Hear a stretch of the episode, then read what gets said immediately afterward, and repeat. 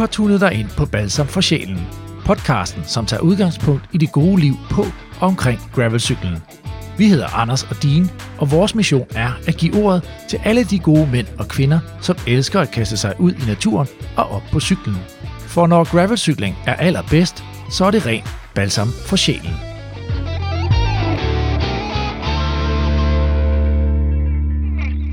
Ja, det er blevet øh, april måned, og for de fleste cykelryttere, så betyder det jo, at øh, landevejssæsonen for alvor er skudt i gang.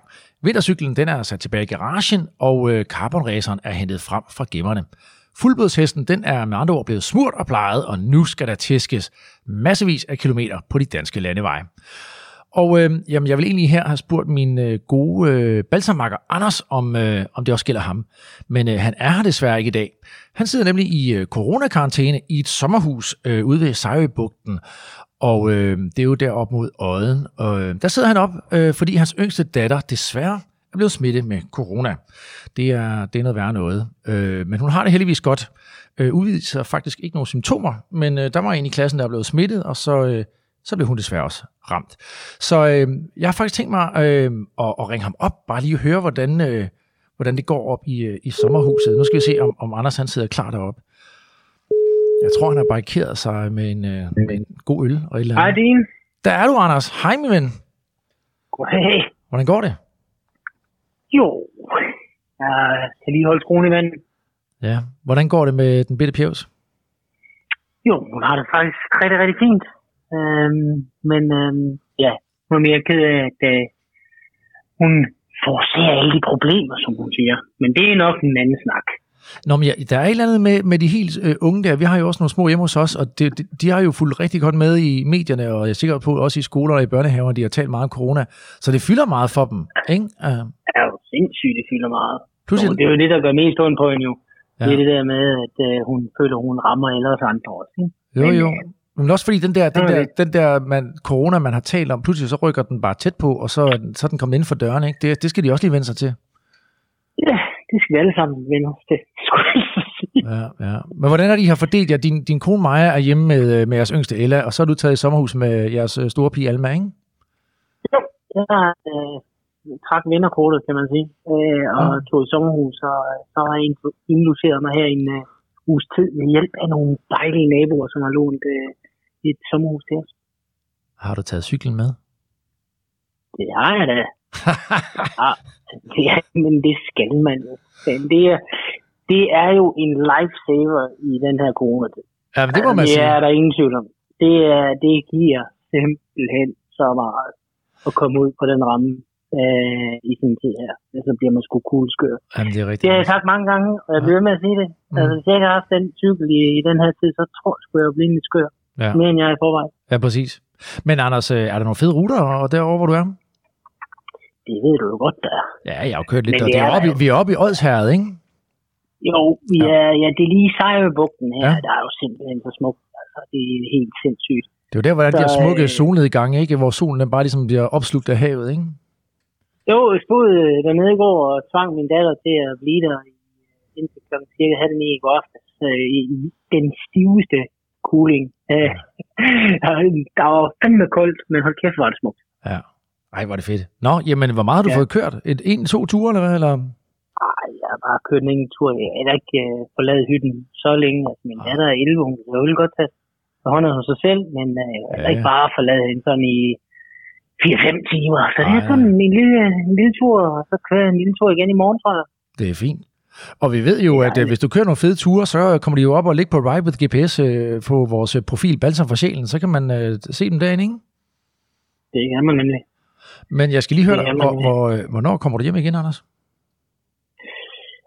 Jamen, det er jo, det er jo simpelthen et øh, mysterium at prøve at finde rundt i de der regler der. Ja, for der er jo ingen af jer, der er jo ingen, der er jo ingen af jer, det er jo, indtil videre er det jo kun den yngste, der har fået corona. Der er ingen af jer, der er ramt, vel?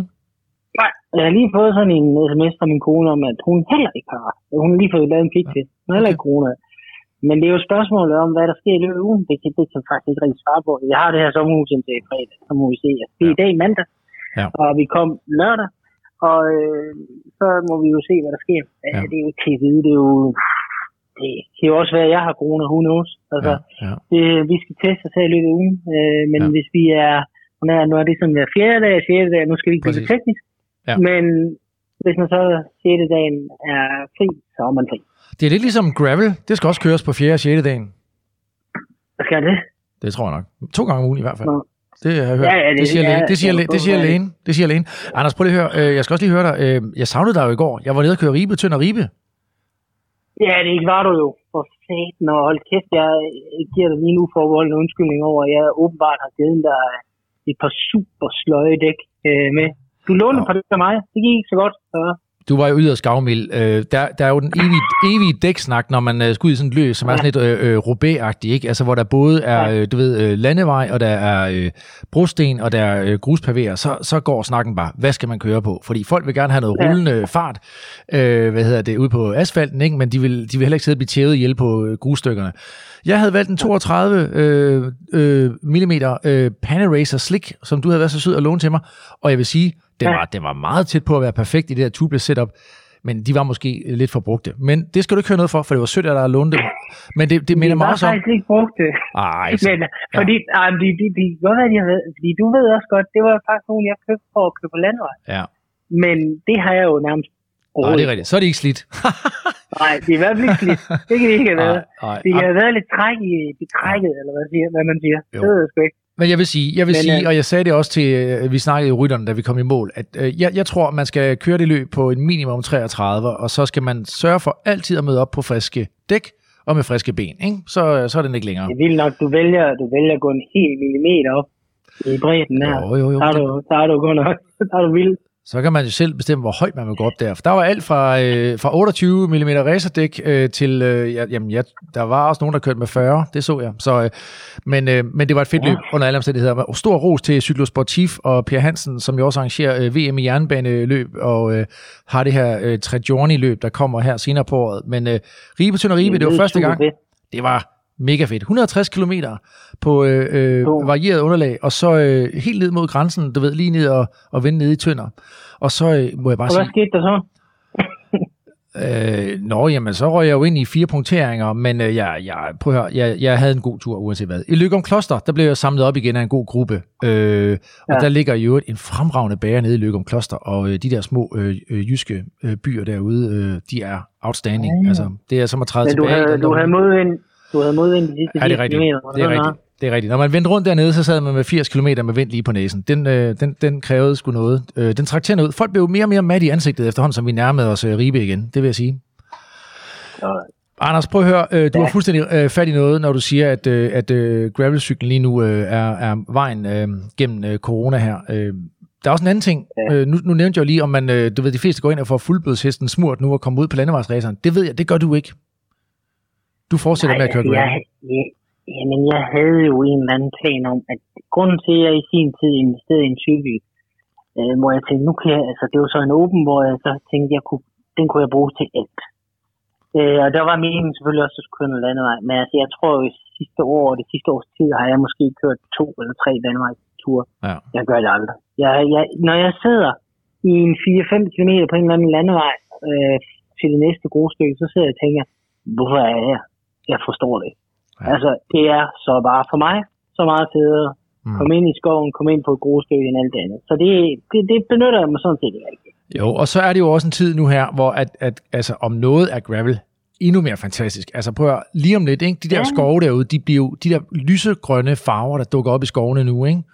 Altså, Det og, fede lige nu, det lige fede lige nu er jo, at du kan køre igennem en skov, som ser lige sådan ud, som den så ud for to måneder siden, med masser af blade i bunden, og det er Ja. stadigvæk den der brune farve. Ja. Så kommer du et stykke længere hen, så lige pludselig så er det grønt det hele, Ja. fordi så er det grønne vokset op imellem. ja. Det er jo fantastisk og så, øh, så er der jo en lille bonus også, altså vaccinerne, nu hvor vi snakker corona, de er jo også ved at rulle ud, og det vil sige skovene så småt, også nu hvor butikkerne åbner igen, de er ved at blive tømt lidt. I, altså jeg ved godt, de siger, at øh, ude i, i steder, øh, du ved, det midtjyske og, og Vestjylland, og, og sikkert også andre egne på Fyn og Sjælland, der har de ikke været så hårdt ramt af de her øh, øh, overbefolkede skove, men det har man i høj grad, hvis man bor øh, omkring storbyerne, Aarhus, København, der, øh, der har været kamp om, øh, om de gode grusstier derude. Jeg tror, at øh, det kommer til at udligne sig nu, lige om lidt. Det er så godt. Det, det, bliver det bliver fantastisk. Og bikepacking-sæsonen starter. Altså, jeg ved godt, der findes folk som Tobias Christensen og øh, med flere, der siger, at den, øh, den kan man, øh, der kan man tage ud hele året. Det kan man også. Det er bare meget federe, når der lige bliver lidt varmt om natten, ikke? Ah, jeg glæder mig. Det bliver godt. Det bliver mesterligt. Hvor er det bare en skøn... Vi har, bare, vi har ikke nok, vi har ikke nok weekend. Ja, men altså, det må vi, Kan man ikke? Hvordan, det må vi løse på en eller anden måde. Det må vi løse. Det er et vidunderligt tidspunkt øh, at eje en gravelcykel på alle mulige måder. Øhm, så øh, der er rigtig meget balsam på vej, ikke Anders?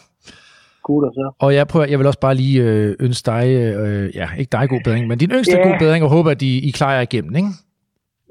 Skal vi nok. Det skal vi nok. Som mere andet, så kan jeg købe mig til lidt livskvalitet i form af noget god rødvin og så videre. Jeg har jo taget vores gode ven Molly Duker med her Oh, oppe i sommerhuset. Good old. Molly. Ikke? Jo, det er fantastisk. Good old Molly.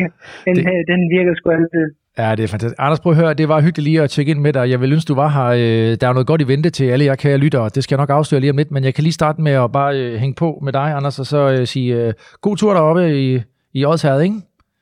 Ja, og øh, have en rigtig god podcast. Tak skal du have, snakkes. Vi snakkes. Hej du. Hej du. Ja, fordi at, øh, nu har vi lige snakket med Anders, og det var godt lige at høre, at han øh, faktisk har det godt. Øh, vi skal snakke om øh, gravelcykling. Det gør vi jo altid i den her podcast. Øh, men i dag, så skal vi øh, tale om cykler, som er øh, bygget i øh, stål og titanium.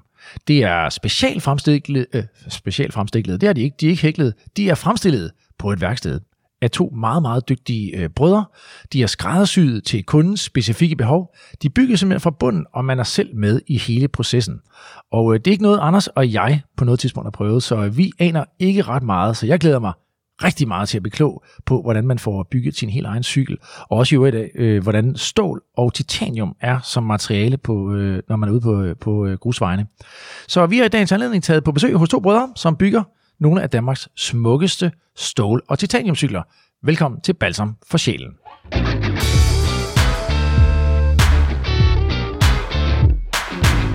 Dagens to gæster startede deres cykeleventyr med kontor i forældrenes lejlighed og et cykelværksted i kælderen. Lysten til at skabe ligger dybt forankret i begge brødre. Storebror Ari kommer oprindeligt fra kunstens verden, hvor han som ung uddannede sig til balletdanser på den svenske balletskole og senere blev optaget i et af verdens mest anerkendte dansekompanier. Lillebror Ben elsker farver og duften af jern, og så er han født med en pilfinger og en trang til at skille alting ad. Ben er uddannet værktøjsmager og har blandt andet brugt sin kreativitet på at forme og slibe diamanter, stål og andre hårde metaller.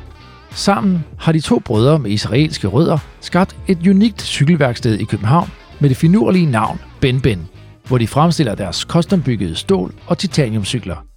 Trods deres succes siger de begge enstemmigt, at de ikke er businessmænd, men bare passionerede nørder. Tag godt imod Ben og Ari Rosensvejk.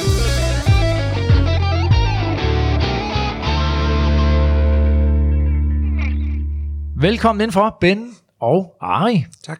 Tak. Tusind tak. Det er hyggeligt at være her. Jeg er jo faktisk øh, kommet ud til jeres øh, magiske lille værksted herude på øh, Amager. Og øh, jeg kom jo, øh, da, da, da jeg kørte bilen op, så var der jo fuld gang i den her over, hvor de, de dyrker crossfit. Der stod en masse unge mennesker i bare maver, og solen strålede.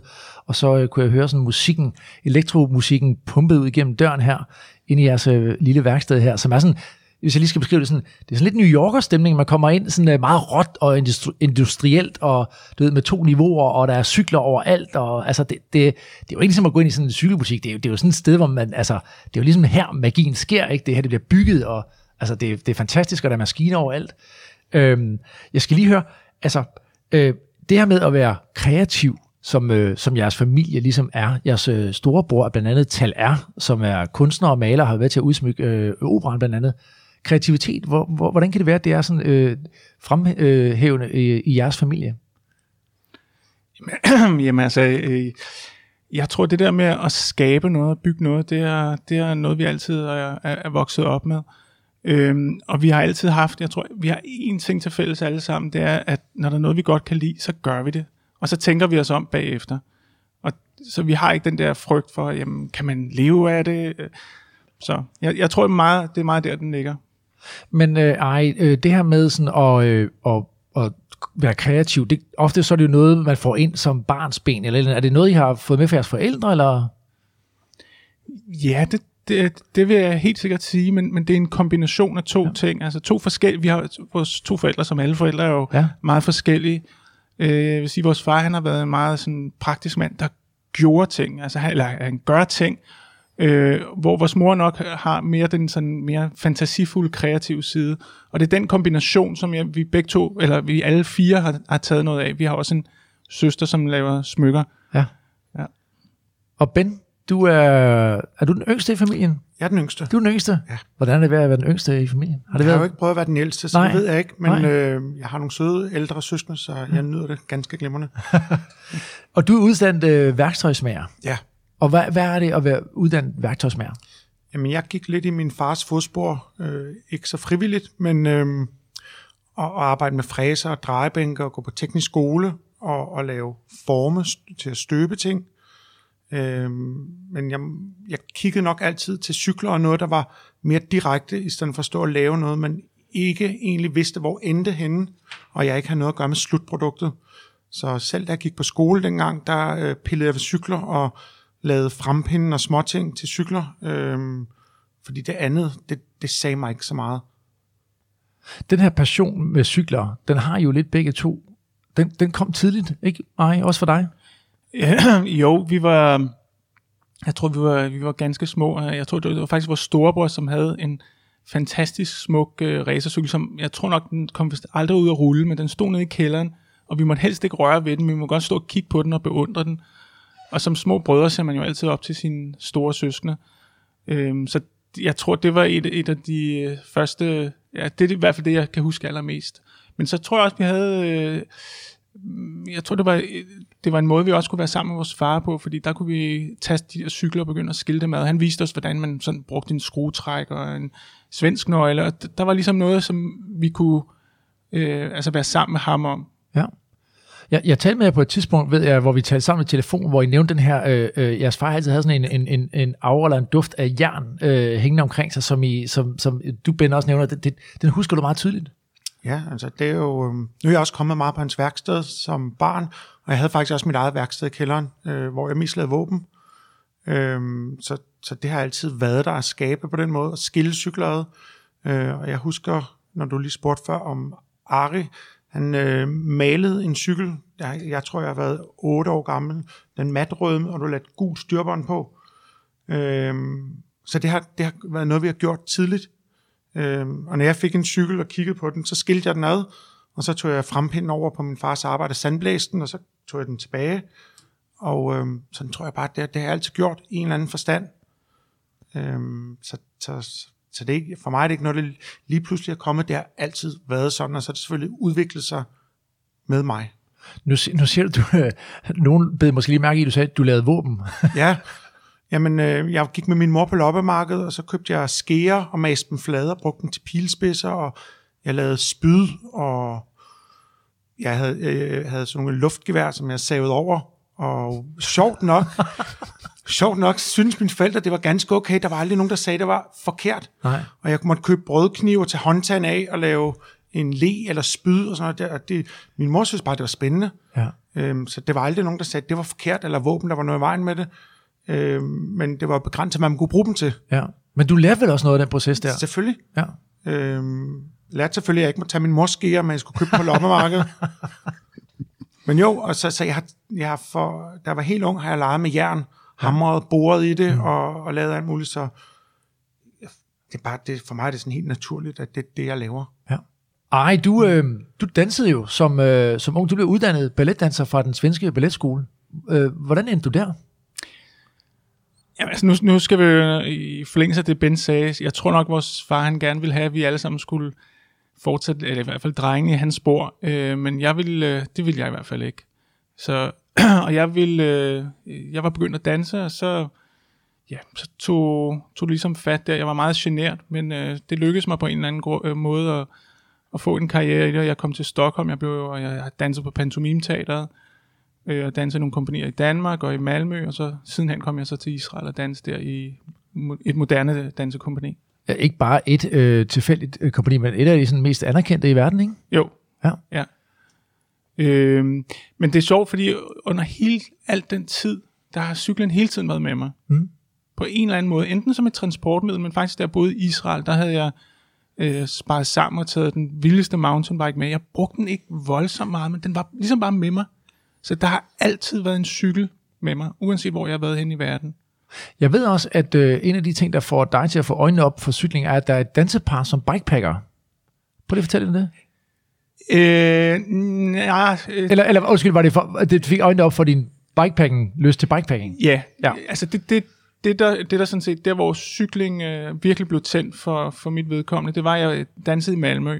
Ja. Og der var en af mine kolleger, en, en englænder, øh, og ja, der var, der var to englænder, de tog på sådan nogle overnatningsture i weekenden, når vi nu var færdige med at optræde, så tog, vi, tog de afsted ud i, til i Skånelæden med rygsæk på og mountainbike, 26 tommer hjul og smalle, smalle dæk, øh, dengang relativt. Øh, og der tog de afsted på sådan nogle overnatningsture, og øh, så spurgte de mig, om du skal der med, Ari? Og jeg havde ikke nogen mountainbike på det tidspunkt, så først lånte jeg en. Og da jeg så kom ud der og oplevede naturen, og frøs af helvedes til, og lå i en i dårligt, altså kørte på en halv, ikke så fed cykel, og øh, havde en dårlig sovepose med, det var hvad jeg kunne skaffe, så, men, men oplevelsen af den, jeg var simpel, jeg blev så tændt af det. Mm. Både det der, det der kombination af at få den der mekanik til at fungere godt sammen, og have en god sovepose, og, og, og være ude med drengene, og tænde bål, og, og lave mad over bålet, altså det var, det var en helt åbenbaring for mig. Det havde jeg aldrig oplevet som barn heller, så, så der, blev det, der blev det virkelig tændt, øh, den, altså kimen til vores begejstring for cykling. Og, og Ben kom jo så også med øh, på nogle af de ture der, og jeg tror også, det var der, hvor Ben virkelig, virkelig tog, ta- tog fat i ham. Ja. Ja, fordi hvis vi lige skal spole tiden lidt frem, så øh, jeg ved, at, øh, at Ben, du etablerer jo en cykelbutik øh, på Østerbro. Jeg startede på Enghavevej, og Enghavevej, faktisk startede ja. jeg før det. Jeg var med Bymandscykler. Bilmadscykler, det er rigtigt, ja. Ja. Og øhm, så ville jeg lave min egen. Og jeg boede lige ved Enghavevej, og så var der lokale, og så, jeg vidste ikke noget om noget, andet end om cykler. Og så startede jeg en cykelforretning. Jeg ja. kastede mig bare ud i det, fordi jeg skulle pille ved cykler. Hvilken type cykelforretning var det dengang? Jamen, øhm, det var nok en, en rimelig tidlig, altså af de første mountainbike-forretninger. Der var selvfølgelig andre. Øh, så det var mountainbikes og værksted. Ja. Der byggede du ikke dine egne cykler fra start, eller startede du med at importere cykler, som du så solgte, og, og så vedligeholdte? Så, ja, og så købte jeg cykler, og så lavede jeg dem om, sætte øh, dæk på, så de passede til byen, lavede mountainbike om til bycykler. Ja. øhm, og, og øh, byttede rundt på delene og sådan noget der. Så, og jeg, jeg tror mest, jeg havde virkelig kriblerne i fingrene for at røre ved så mange cykeldele som overhovedet muligt, øhm, og, og mærke de gode dele. Øh, ikke særlig en stor interesse for de dårlige dele. Nej. Og når du siger gode dele, hvad er gode dele for dig? Jamen, øh, som sagt, hvis jeg har, jeg har jo arbejdet som værktøjsmager med, med støbe, og så jeg har sådan nogenlunde fornemmelse af materialerne. Så øh, når jeg ser den simpleste og bedste løsning, øh, så bliver jeg virkelig glad. Ja. Det lyder som noget, øh, Steve Jobs kunne sige, ikke? Sådan, Jo, Ikke? sikkert. Ja, men jeg tænker, det er altid sådan noget med, altså han gik altid til sin designer og sagde, det skal være mere simpelt, det skal være mere, mere til at gå til, altså, men, men stadigvæk smukt, men simpelt. Ja. Når der for eksempel kom et nyt bremsegreb, Ja. og jeg har set alle de andre modeller, lige kom der noget, der var klogere end det andet. Mm. Det var simpelthen en åbenbaring for mig, og jeg måtte have det med hjem, og finde ud af, hvordan det var støbt, hvordan, hvordan det var lavet, øh, og var simpelthen tænkt, ham der, han fandme lavet noget i orden. Ja. Og sådan kunne det jo blive ved, fordi der kommer hele tiden udvikling af delene. Øh, så jeg, jeg, har- jeg har haft en, en, en rus af det i mange, mange år, øh, og har det stadigvæk. Øhm, og, og nogle gange så spørger, øh, der er nogen, der spørger, hvad for noget kan du bedst lide på cyklen? Og så tænker jeg mig om, og så siger jeg stillet, og så kommer simpelthen alle delene fra ærerne til alle delene. Jeg, jeg kan lide alle delene på cyklen. Ja. Øhm, og lige hvordan de er lavet. Og ej, du tog jo, øh, øh, så, så Ben har ligesom startet sin, øh, sin cykelkarriere med, med, med, med cykelbutik og, og værksted. Du, øh, du danser, men i, øh, i 2006, der tager du med jeres øh, far til Oregon, øh, for at se, hvordan man bygger cykelstil. Hvorfor gjorde du det? Øh, jamen altså, jeg var på det tidspunkt, hvor jeg flyttede tilbage til Israel så småt, og jeg var, kan man sige, hen mod, øh, ikke om det vil sige slutningen af karrieren, i hvert fald som aktiv danser, øh, var der nok ikke så meget krudt i benene mere. Øh, jeg var begyndt at koreografere, men jeg havde sådan en nysgerrighed for, for netop at, at, at, at, at tage fat på det her, som jeg altid havde beskæftiget mig med, bare som en, en, en hobby. Og, og Ben har også altid sagt til mig, "Jamen, du skal svejse stel, og det er måske fordi, han synes, at jeg kunne altid godt tegne lige streger, og jeg var sådan meget... Øh, øh, øh, Sirlig. sirlig, ja, måske. Og så, så det der med at svejse, det mente han, det var noget for mig. Men jeg har aldrig nogensinde rørt et svejseapparat, og jeg har aldrig nogensinde fræset. Øh, Jeg har aldrig stået ved, altså jo, jeg har prøvet lidt at stå ved en fræsemaskine hos min far, men ikke noget overhovedet særligt. Så jeg besluttede mig for at tage over til Oregon, og der er sådan et kursus, men det tager to uger, øh, og så kommer du hjem med dit eget stel, og du har bygget det simpelthen fra starten, Ja. ja. selvfølgelig med en instruktør, og Hvad, hvad arbejder man i der af metal? det er stål. Stål, ja. Øh, man kunne også godt vælge titanium, men øh, titanium er så meget sværere, så jeg vidste godt, at jeg ville starte med det, der var lidt mere basic, og det er stål. Det er lidt, det er lidt mere øh, altså, tilgivende at arbejde ja. med. Så der tog jeg afsted med min far og kom hjem med to år efter med et stålstel, en mountainbike, og, som jeg kørte på i rigtig mange år og var super fin. Øh, det var nogle værre klatter, jeg lavede som i svejsningen, for det tager virkelig tid at lære ja. det. ja. Men det var en helt åbenbaring, det der, for hele den der proces med, at man starter med de der øh, nøgne rør der, og så lige pludselig så har du der en cykel, og så putter du hjul på og dele på, og så ruller du afsted. Og det, det var simpelthen noget af det mest fantastiske, jeg oplevede, den proces der, eller den, den, den blev jeg tændt af. Og du ender jo faktisk med at, at, at bo i Israel og starte en cykelbutik derover, hvor du øh, laver dine egne øh, rammer, ikke? Ja, så det, jeg, på det tidspunkt, der bor jeg så i Israel, og så tager det mig halvt år, et år, hvor til at skaffe de sådan mest øh, øh, essentielle værktøjer for, til at bygge cykelsteller, blandt andet svejseapparater og nogle fiksturer. Øh, og så var det ellers bare at gå i gang. Jeg tror, jeg brugte det første faktisk næsten, i hvert fald halve eller hele år, til bare at sidde og svejse små trekanter, sådan nogle små øh, prøver, Simpelthen for at øve dig på svejsningerne. Ja, så skærer dem op for at se, om, om, om, der, er- om man har gjort det ordentligt, om der ikke er lufthuller inde i. Prøv at knække dem, øh, se hvor de knækker. Knækker de de rigtige steder, øh, hvor... Øh, og da jeg så ligesom havde selvtillid nok, så gik jeg i gang med den første ramme, og så vidt jeg ved, så er den stadig ude at køre i dag. Det er så, Okay. Eller det er så ramme nummer to, for den første, den har jeg her. Ja. Øhm, og siden da, så, ja, så opbygger man jo bare erfaring med tiden. Og jeg har været så heldig, at, at, at jeg havde Ben i Danmark, som Ben var en af de første aftager af mine cykler, eller ham, der, han ville i hvert fald gerne have en cykel. Så det vil sige, at jeg kunne, jeg kunne føle mig ret fri til at bygge en cykel til ham. Jeg skulle ikke bekymre mig så meget, fordi det var ikke en kunde, hvor jeg hvis den knækkede. Så jeg kunne faktisk øve mig rigtig meget til ja. Ben, og, og han solgte også en masse af de cykler, og de kører stadig rundt i dag.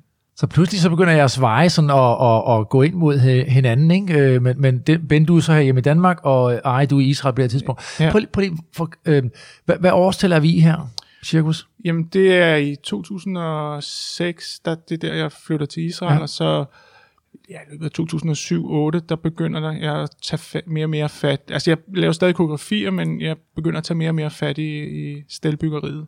Og hvordan, hvordan er, vil du beskrive cykelkulturen på det her tidspunkt i Israel? Er det sådan en cykelnation, eller hvordan? Nej, altså man kan sige, at Israel er, er et lidt spøjs land. Det er jo et, et meget, meget ungt land. Øhm, men de sidste, jeg vil sige, der da jeg cirka ankommer, det jo nok også derfor, jeg blev tændt på at begynde at bygge, kunne jeg godt mærke, at der var begyndt at komme sådan en ulmen blandt de sådan nogle, ja, nogle, nogle, sådan nogle, der løber lidt foran de andre, om at, at det her med cykling, der er faktisk et kæmpe potentiale i Israel. Øhm, de, var, de havde selvfølgelig slet ikke den historie, som vi har i Danmark, men det var klart noget, der begyndte at vokse, og jeg vil sige, inden for de sidste, altså i den tid, jeg var der, kan man sige, Israel, at der blev cykling, jeg, jeg vil våge at påstå, at det blev nærmest sport nummer to i Israel. Wow. Men sport, det er stadig ikke som et, et, et, et, et transportmiddel, Nej. rigtigt, men, men som sport blev det nærmest som nummer to, øh, efter fodbold selvfølgelig. Øh, jeg tror faktisk, det overtog basketball, som længe havde været den største ja. sportsgren i Israel.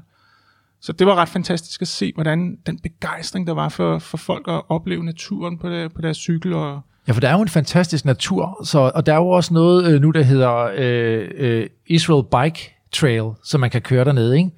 Hvor man kommer ud øh, og oplever øh, øh, ørken og øh, bjerge og altså øh, rå natur. Ikke? altså planen er jo, at lige nu er, går den cirka fra midt Israel Ja. og helt sydpå til Elat. Ja. Den der, øh, og den er super markeret, super, altså virkelig, virkelig, virkelig godt lavet. Det, men jeg vil sige, at man skal køre helst på mountainbike, ikke Ja. ja. gravel, det er lidt for hårdt. Men planen er, at den skal gå fra den nordlige Israel til, og så zigzagge hele vejen ned gennem Israel, så man faktisk får set lidt af hvert øh, øh, i, i et klima, der jo er helt vanvittigt, hvor nordpå er der helt grønt, og så nede sydpå er der jo ørken. Ja. Og det skifter inden for 10 kilometers. Ja. Lige pludselig så er det det ene, og så er det det andet. Ja. Øh, så det, det, altså, det er virkelig fantastisk. I har jo faktisk selv sagt, at I har oplevet Israel på en ny måde, efter I begyndte også at cykle dernede. Ja, altså jeg vil sige, øhm, da jeg flyttede til Israel i omkring 495, så sjovt nok endte, endte jeg i en cykelforretning. Øhm, og ham, øh, jeg arbejder hos, han tog mod at cykle sammen med nogle venner, og der var sådan nogle eks-soldater, og øhm, så var vi ude at køre i turen, og det var sådan altså, mini-bikepacking, hvor man er lidt udstyr med, og så endte man hos en eller anden arabisk familie og fik noget kaffe og noget kage, og så kørte man tilbage igen. Og jeg var vant til at se alt Israel fra en bil, eller fra en strand, eller gående rundt, og lige pludselig kom jeg ud og kunne se rigtig meget på en cykel i turen, og det, det kan jeg bare huske, det var ligesom, der opdagede Israel igen igen. Ja. Men senere hen, når vi så har cyklet dernede sammen i ørkenen, ja. så er ørkenen, det er også noget med, at man er taget ned i en bil, og så er der ude det døde hav, ned til Alat og dykke. Men her, hele det ørkenstykke på vejen, som man ligesom kører ned i en dal, lige pludselig kan man køre over bjergene, op i bjergene, ja. og være der i flere dage, og det er fantastisk. Ja. Ej, fedt. Det må altså opleves på et tidspunkt. Nå, vi springer lidt frem, fordi at øh, du sagde, øh, Ben, da jeg talte med dig på et tidspunkt, så sagde du også, øh, nu skal jeg se her, det er sådan lidt en bibelsk reference, ikke? Men øh, hvis, øh, hvis øh, man ikke kan få Moses til bjerget, så må bjerget komme til Moses. Var det sådan, det var? Ja. Ikke? Fordi du ville jo gerne arbejde sammen med din bror Ari, og han var jo startet med at, at lave øh, fremragende rammer dernede i Israel, og du var herhjemme. Men, øh, men øh, pludselig, så, øh, så kommer Ari hjem, og så åbner der sig en ny mulighed for, at I to kan, kan finde sammen i en butik ja. i et værksted. Hvad er det, der sker? Altså, jeg vil sige, jeg var, jeg var blevet sådan lidt træt af at have en cykelforretning og lave damecykler og cykler, som jeg ikke bryder mig om. Ja. Fordi jeg, har, jeg kan faktisk godt lide rigtig fede cykler, og ikke fede cykler kan jeg ikke så godt lide. Og øhm, der var ligesom fået nok af det, men jeg ville selvfølgelig gerne arbejde sammen med Ari, men der var jo 4.500 km imellem os, og øh, jeg kunne ikke rigtig øh, vi snakkede telefon hver dag. Jeg kunne ikke rigtig ligesom blive ved med at nævne det. Ari ville gerne hjem, men jeg kunne ikke ligesom lægge pres på hans familie. Det, var, det ville ikke være ordentligt af mig at gøre. Men øh, lige pludselig skete det, og det var sjovt, fordi øh, det var samtidig med, at jeg var i gang med at sælge min forretning. Og jeg var ligesom, jeg, jeg gad ikke forretningen mere. Jeg ville også lave noget. Jeg var endda klar til at flytte til Israel, fordi jeg, jeg, jeg gad ikke bare stå og reparere cykler. Jeg ville, jeg ville længere tilbage i cykelprocessen. Og øhm, jamen som lillebror, så får man ofte det, man ønsker sig. Tilbage til det med på, hvordan var det at være lillebror? jamen altså, i sådan nogle situationer, der har jeg tit, hvis man, jeg virkelig ønsker det, så er det sket. Ja. Øh, og det var også dengang med stil. Jeg vil jo påstå, jeg ved ikke, om Harry kan huske det, det var nede på Café Snor på Ingehav Plads, hvor jeg også sagde til Harry, Harry, prøv at høre, du skal lave de der stil. Og det var egentlig ikke for Harrys skyld, det var, fordi jeg ville jo gerne have min egen stil lavet til mig selv, og jeg vidste, det var min bror, der skulle gøre det. Ja. Øhm, og så skete det også anden gang og nu er vi her. Men du kommer hjem, Ej. Hvorfor kommer du hjem? Men altså, altså jeg, jeg vil sige, det var, det var også en kamp i Israel at, at, at få det til at køre rent økonomisk. Det er, det er jo lidt en lille smule romantisk at give sig i, i krig med det her, for, specielt når man er op mod de store øh, cykelfabrikanter og den store konkurrence, der er, og internettet, som gør, at alle har mulighed for at købe overalt. Så det, det, var, det var lidt af, det var lidt af altså, det var lidt af en kamp. Øh, men altså, så... Altså, jeg savnede Danmark, og jeg var også... Ja, helt personligt, så var jeg også lidt bekymret for, at min store drenge skulle på et eller andet tidspunkt i hæren. Det havde jeg mm. det ikke særlig godt med. Så um, vi som familie besluttede os for, at det var det rigtige tidspunkt at tage tilbage nu. Og, øh, og da I så ligesom joiner forces, øh, der starter I så en øh, butik, og øh, den starter op med navnet Ben Ben på det tidspunkt, eller hvad? Nej, først og fremmest, øh, så jeg altid hedder Ben Ben, og jeg har haft ja. mit eget. Ja. Øh, så det navn ligesom blev vi nødt til at bruge igen, for det ja. fungerede egentlig godt. Ja. Og så var det ikke en butik, vi åbnede, det var et værksted. Det er et værksted, ja. Ja, butik, ja. det er slut. Ja. Men det er et værksted og butik, ikke? På en eller anden måde. I sælger jeg cykler. Åbent værksted. Åbent værksted, godt. Ja. ja. Jeg har fået nok af butik. der er et eller andet med ordet butik, jeg kan godt se det. Ja. ja. Nej. Men I starter i det her værksted under dit øh, Ben Ben navn, ikke? Ja. Ja, og hvad er det for nogle cykler, I, øh, I producerer der på det tidspunkt? Jamen, øh, vi havde jo allerede startet processen øh, sammen med Hans Nis og lave nogle gravelcykler øh, og få dem serieproduceret i Taiwan. Og øh, det var en sjov proces, for Ari tegnede, og jeg var øh, samlet delene. Ari hjalp med nogle af tingene, og der er sådan en collaboration med 4.500 km imellem os. Og, øhm, Ja, det, det er jo så inden Arya er kommet hjem, Ja, det her kan jeg og, noget. Ja. det er en, og så da vi kom hjem, så ligesom så kørte vi videre, og Ja. så Var, det nemmere, var det nemmere nu, hvor I stod ligesom, du ved, øh, og kunne kigge på hinanden og mærke materialet sammen? Og... Ja, selvfølgelig. Ja. Ja. Altså, nu havde vi hinandens energi ved siden af Ja. ja. hinanden, og det skulle ikke være over telefon, øh, og vi kunne så røre ved de samme ting, for ja. det er meget med det her også at røre og pege, og hvorfor. Ja. Øhm, så vi kan sidde og have de diskussioner for at, at, at få det bedste resultat. Og nu nævner du den her Hansen e-cykel, som jeg tror rigtig mange øh, øh, folk kender og har set ude på grusvejene. Øh, det er jo et, øh, et cykelløb, øh, Hansens Is, som bliver afholdt en gang årligt af, af også to brødre, mm. øh, som, øh, som er arvinger eller slægtninge, eller hvad hedder sådan, til, til Hansen Is. Øh, øh, Altså, de er Hansen Is. De er Hansen farfar ja. havde et andet øh, Fredensborg Is. Ja. Det er dem, der har lavet Hansen Is. de har lavet Hansens Is. Ja. Og de elsker cykling. Det gjorde deres øh, øh, øh, far også, hvis jeg ikke Ja. tager fejl. Stadigvæk. St- Stadigvæk. Ja. Og de, de, de, de, de er jo kendt for, at når man starter Hansens i cykelløbet, så kører der den her mejeribil øh, bil foran øh, og trækker feltet ud af byen, og det er, det er magisk, og det er super fint, at man kommer tilbage til mejeriet, og så sidder man der og får en burger og, øh, og, og, en, og en øl. Jeg har også ikke glemt, at man jo selvfølgelig ude på ruten øh, får alt det is, man overhovedet kan spise, ikke? så det, det er et skønt, skønt øh, gravel-løb. Men de havde en idé om, at øh, et is sammen med dem, kunne, øh, kunne lave den her øh, Hansen i-cykel, som så skulle være den ultimative gravel-cykel. Hvilke tanker gik der ind i den cykel der? Hvad, hvad tænkte I? Jamen, øh, det er jo der, hvor det er lidt sjovt, fordi øh, der er Ari mig nok lidt forskellige på, på det gode og på godt og ondt. Hansen kom til mig og sagde, vi skal lave nogle cykler. Og jeg kiggede på dem og sagde, selvfølgelig skal vi det. Øh, og jeg sagde selvfølgelig ja, uden at vide, hvad det indebærer og noget som helst. Og de, de vil gerne ligesom være hjælpsom økonomisk. Øh, og så ringer jeg til Ari og siger, Ari, skal have en cykel. Og så sagde jeg, du skal lige tegne en tegning. Jeg skal nok styre grafikken og sådan noget der. Og Ari gik i gang med sin sirlige tegneteknik.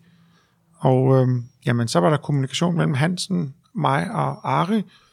Og, så, og, og vi havde jo allerede lavet gravel og crosscykler før, så det var ikke, øh, fordi det var første gang, så det var sådan rimelig nemt. Vi havde jo lavet masser af cykler. Ja. Ja, altså man kan sige, jeg er jo det helt tilbage, jeg tror i, jeg tror faktisk i 2010, havde jeg bygget den første gravelcykel. Det vil sige en, en racercykel med 40 mm dæk. For der var, det var lige der, da det første 40 mm dæk kom ud på markedet, og så tænkte vi bare, det her skal vi da prøve. Og så har vi haft flere generationer efter det, eller flere prototyper, som vi har testet, og vi har set, hvad- hvordan skal geometrien være, hvor tæt skal den lægge sig op af en racercykel, hvor, hvor tæt skal den lægge sig op af en mountainbike, hvad kan vi hive ud af de forskellige, og, og det er ligesom kulminationen af det, det blev faktisk de her Hansen cykler, og Hansens, eller Ben Ben Hansen cykler, og inden da skal det så lige, øh, skal jeg sige, at, at de to brødre havde jo købt også nogle gravelcykler, øh, som jeg havde bygget til dem, så der var deres begejstring jo også tændt, øh, blevet tændt, både med materialet og geometrien og det hele. Så det var ligesom, det var ligesom lige til højrebenet at, at gå i gang med det her, og de kunne så hjælpe med at gøre det sådan, altså få det finansielt øh, ud i verden. Noget, jeg lægger mærke til, når jeg ser jeres cykler derude, det er for det første især de her øh, Hansens iscykler. Det er selvfølgelig, den den har den der isvaffel øh, på kronrøret, ikke? og så står der øh, øh, Hansen is på, øh, på skrårøret, hvis jeg ikke tager fejl. Øh, men der er også noget med jeres øh, baggafler, som er meget øh, karakteristisk, øh, når jeg ser dem. Hvad, hvad, hvad er det, Ben? Jamen, øh, jeg vil sige, der er, der er sådan to ting i det, det må du rette mig om lidt, Ari. Først og fremmest, øh, jeg har altid elsket Moods, som har lavet den samme bagende. Øh, bortset fra i gamle dage, der lå de kablerne køre forbi den wish, wishbone, og det ødelagde i min verden linjerne Ja, og fuldstændig. det, nu siger du wishbone, for den er nemlig udført lidt som sådan et, øh, et ønskeben, hvis man kan forestille sig det. Præcis, Ikke? ja. ja. Og igen, som jeg plejer at sige, hvis du spørger cyklen, så kan den egentlig bedre lide at gøre det på den måde, fordi der er færre svejsninger omkring sadelrøret, der hvor toprøret møder bagstillet. Så du stresser faktisk mere, mindre i processen. Jamen altså, jeg vil sige, nu, øh, hvis jeg skal kommentere det der med Moods, der er rigtig mange fabrikanter, der bruger den der wishbone. Det er ikke kun Moods, men det er rigtigt, at Moods har gjort det virkelig, virkelig smukt, og, og de er stadig nogle af de smukkeste cykler, jeg kender. Jeg begyndte på at bygge med wishbone på et tidspunkt, fordi det, det, er- det er en ret smart øh, proces at bygge i. Og, og så vil jeg prøve den proces af, altså det, man laver sådan en, det, på engelsk hedder det en subassembly, Øh, og der har du virkelig styr på, på, hvor meget stålet trækker sig, fordi du bygger en underafdeling, om man kan sige det sådan, og så bøjer det til, tilpasser det, og så, så, så det hele sidder faktisk rigtig godt lige i skabet, når man bygger på den måde. Og da jeg så havde bygget den første gang, og Ben, øh, jeg tror faktisk, selvfølgelig var det en af de første, jeg byggede, den fik Ben lov til at køre på.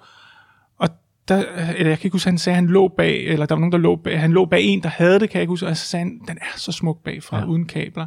Det går så rent, og det ligner lidt, det afspejler også lidt forgaflen. Ja. For forgaflen er jo sådan set også en, en stang, det er jo så kronrør, Ja. som så øh, buler ud i to ben.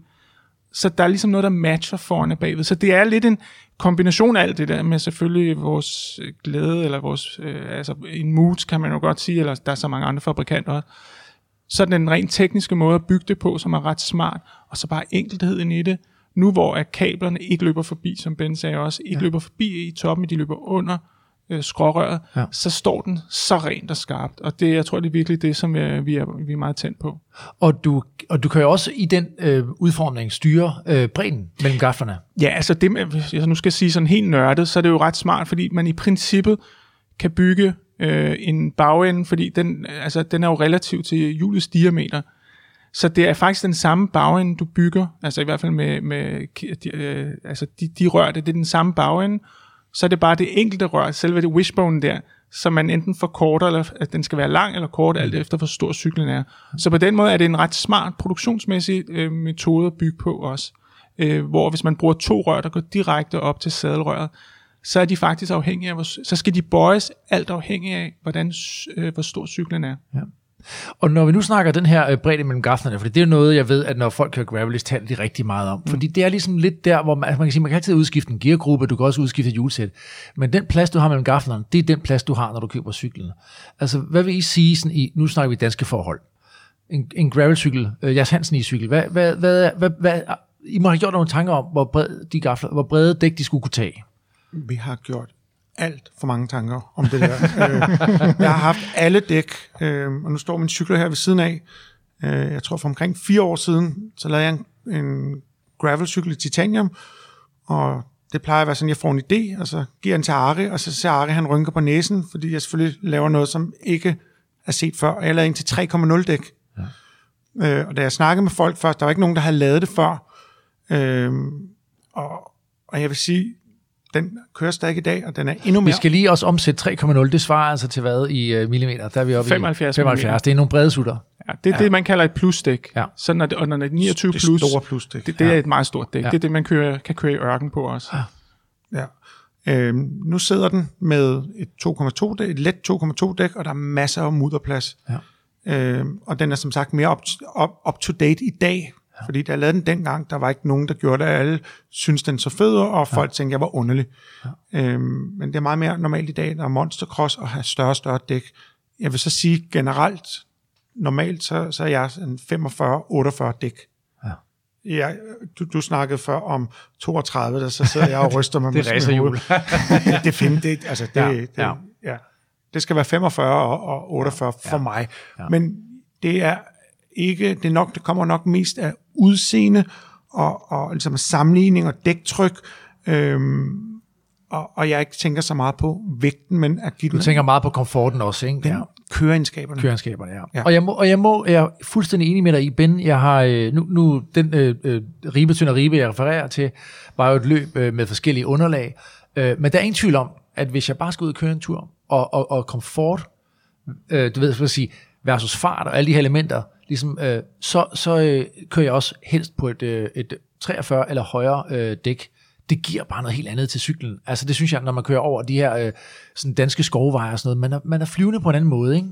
Øh, så øh, så jeg, jeg, jeg, jeg plejer også altid at råde folk til at sige, når du køber en cykel, sørg for, at du har nok plads mellem gaflerne. For du kan altid putte et mindre dæk på. Præcis. Men går du den anden vej, så kan du ikke få et bredere dæk på. Præcis. Så er du fanget, ikke? Så har du valgmuligheden. så er der valgmuligheden. Altid også, vi skal også lige snakke lidt om øh, jeres rollefordeling. Vi skal snakke om, øh, om øh, ikke mindst, hvad stål og titanium kan, hvad de har for nogle egenskaber, og det skal vi nu. Ben og Ari, lad os lige prøve at øh, blive klogere på, hvem der gør hvad. Fordi I har ligesom opdelt, øh, hvad skal man sige, jeres arbejdsopgaver øh, forskelligt imellem jer. Ari, hvad, hvad står du for? Jamen, jeg, øh, man kan sige, øh, jo, først og fremmest, så, så er det mig, der bygger stellene. Ja, Det, det er det, jeg har lært. Øh, Ben hjælper til med nogle forskellige ting, hvis der er noget, der skal drejes ud, men selve designet også, øh, af geometrien og svejsningen og det meste af fræsningen, det, den står jeg for. Øhm, så ja, nogle gange er jeg lidt bedre til sådan noget computer noget end Ben er, så jeg kan godt Meget bedre. så jeg kan godt tage mig lidt af sådan noget computerarbejde. Det har jeg ikke så meget stort problem med at svare på mail, så øhm, ja. Ben, vil du sige, hvad du? Jeg støvsuger. og holder ren. Jamen det sjove er, at jeg, jeg gør jo lidt det, som jeg også gjorde i min gamle forretning, på godt og ondt, at jeg holder et sted pænt, og ligesom har styr på tingene, og så tager jeg mig af kunderne som regel. Og så er det selvfølgelig mig, der samler cyklerne, øhm, og, og, og det er mig, der ligesom laver farvekombinationer på cykler. Øhm, så og, ja, Ja, jeg tror, Ben, ben er meget inde i det, i det visuelle på cyklen. Ja. Og han har en fantastisk evne til at give dem det der helt unikke touch, som hver en, altså selvom måske det er den samme model, og den, der stort set er de samme dele på, så formår han altid at putte et lidt andet styrbånd på, eller en lidt anden sadelklampe, som har lige en farve, hvor de fleste måske vil sige, ej, det der, man kan ikke putte en blå på en brun. Jo, det kan man faktisk godt, og det ser faktisk helt vildt godt ud. Det, det er Ben pissegod til. Altså, jeg vil give jer, at når man er ude og cykle, så er jeg aldrig i tvivl om, når jeg ser en øh, cykel, der er kommet ud af jeres hænder. Så, mm. så der har I jo noget unikt, og det er jo også det, igen, da jeg kommer ind her i dag, man er jo ikke i tvivl om, at her bliver der skabt noget. Det er jo, jeg kommer ikke ind, som du, Ben, du cringede lidt med det der, da jeg sagde butik. Altså, jeg går jo ikke ind, hvor der hænger ligesom nogle stangvarer på, på, på væggene, eller står på hylderne, og jeg kan ligesom bare sige, jeg skal have den, og så konfigurere den med det og det og det. Altså, det er nogle meget unikke øh, ting, der kommer ud af jeres værksted. Øh, og det er dig, Ben, der sådan lige i, hvis vi når Ari har været inde og lavet rammen, så går du ind og, og giver den lidt kulør og lidt øh, samler den.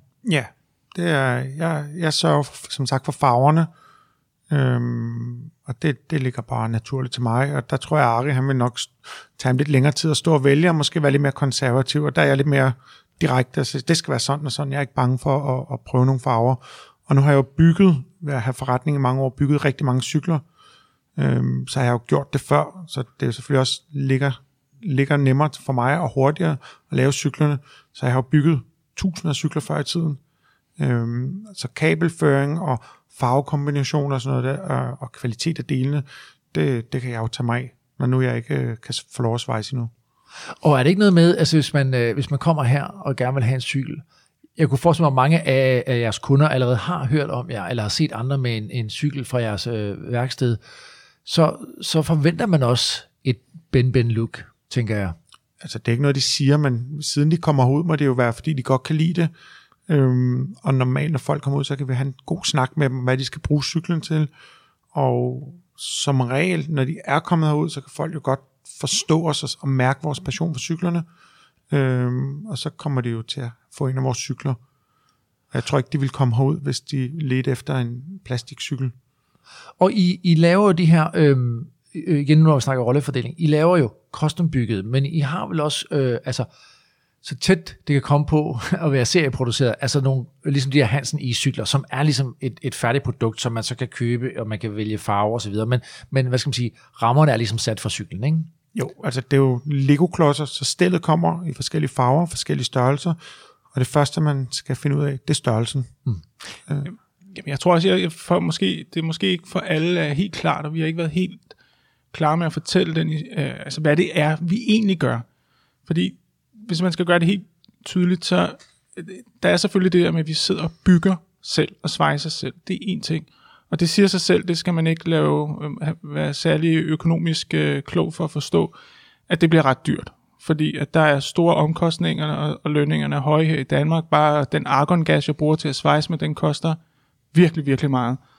Øh, og vi vil jo gerne have, at der er mange folk, der skal ud og, og, og, og, og køre på cykel, så det var derfor, vi gik i gang med at producere de her cykler. I første omgang var det så med Hansen Is, og sidenhen at, kører vi det nu under Ben Ben brandet. Ja. Det er så de cykler, vi får produceret i Taiwan, og de kommer i, i forskellige farver, men det er i et limited edition, i et, et, et, et lille oplag.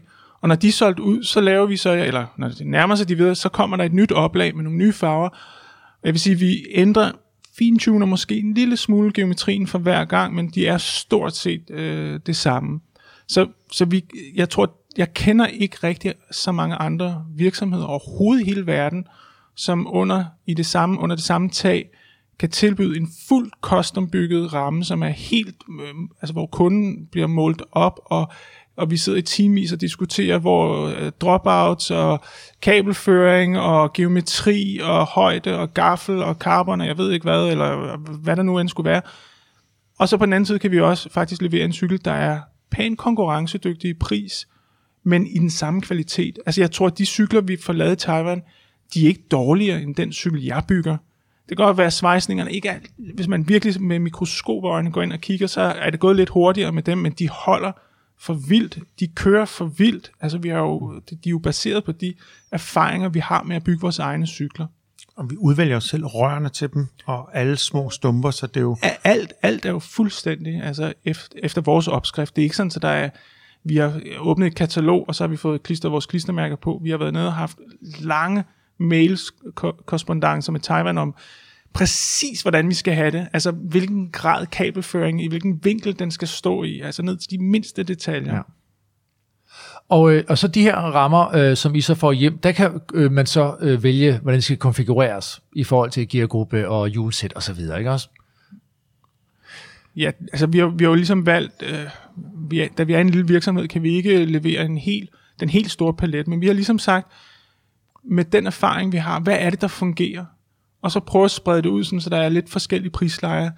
Øhm, så vi har en mekanisk gruppe, og vi har to hydrauliske grupper. Det er ligesom, hvad vi kan levere. Ja. Men udover det, så kan folk altså jo få et specielt bygget hjulsæt, hvis de gerne vil have nogle øh, super amerikanske nav, nogle Chris King nav, eller Chris King styrefillings. Altså, så på den måde kan vi, kan vi, er vi helt smidige.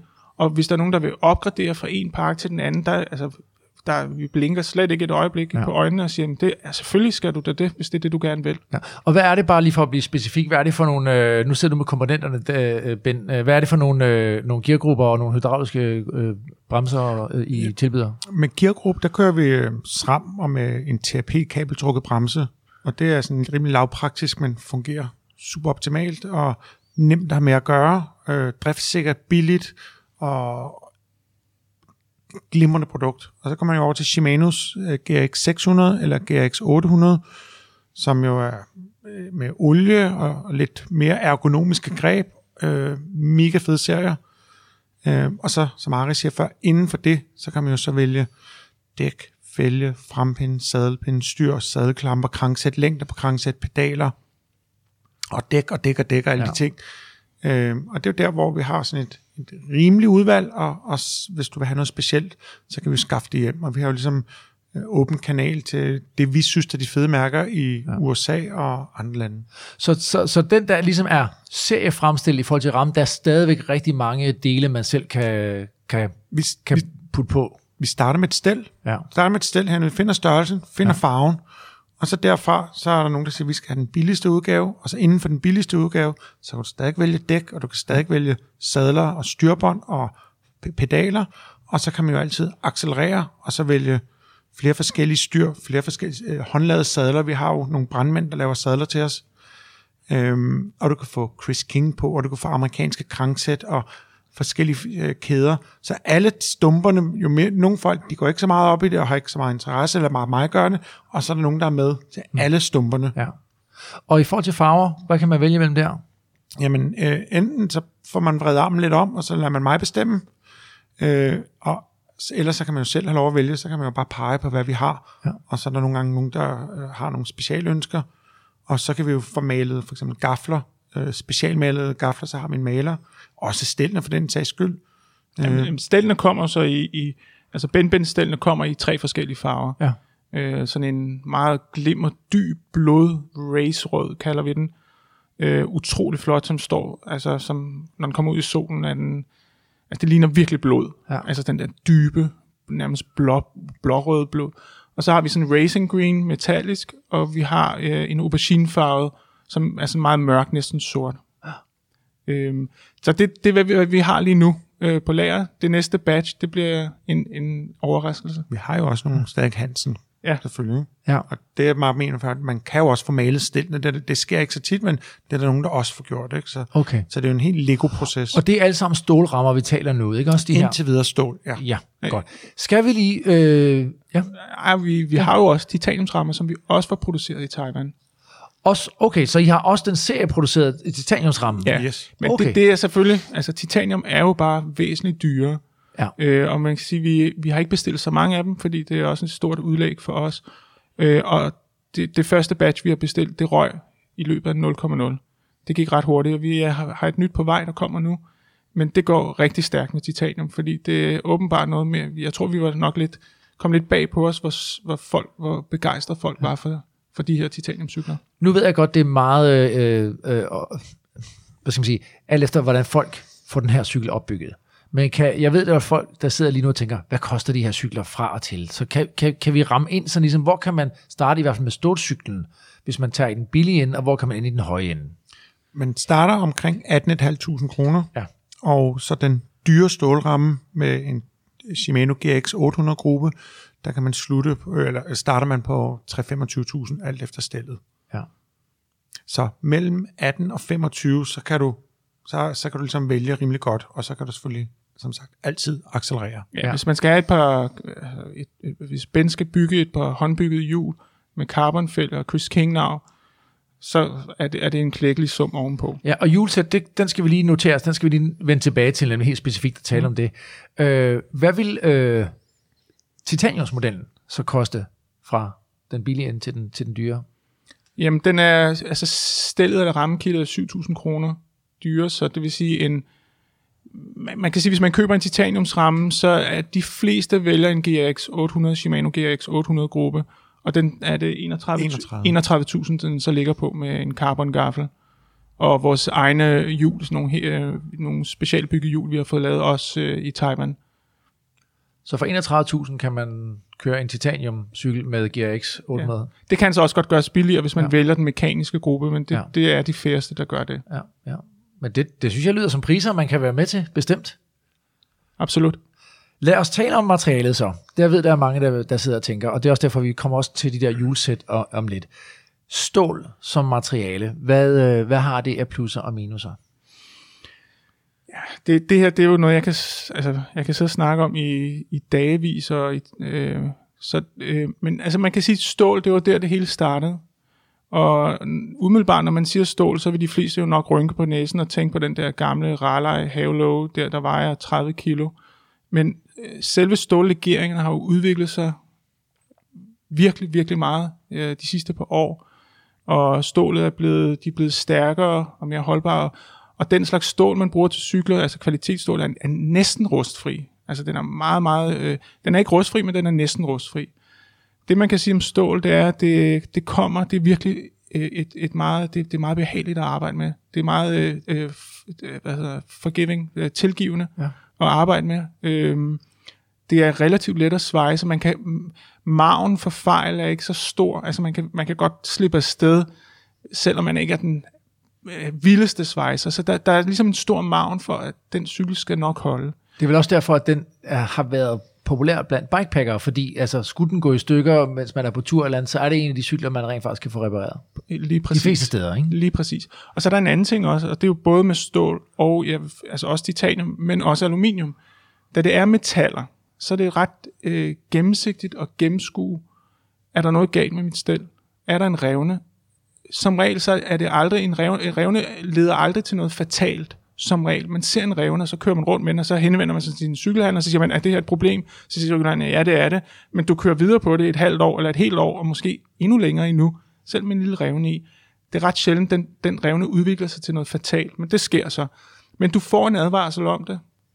Øh, og det er jo en af de ting, som vi synes, øh, i hvert fald i forhold til, hvis jeg nu skal sige en carboncykel, som er et meget mere komplekst materiale, som stort set kan man sige, carbon fungerer eller fungerer ikke. Ja. Ja. Der er ikke noget midt imellem.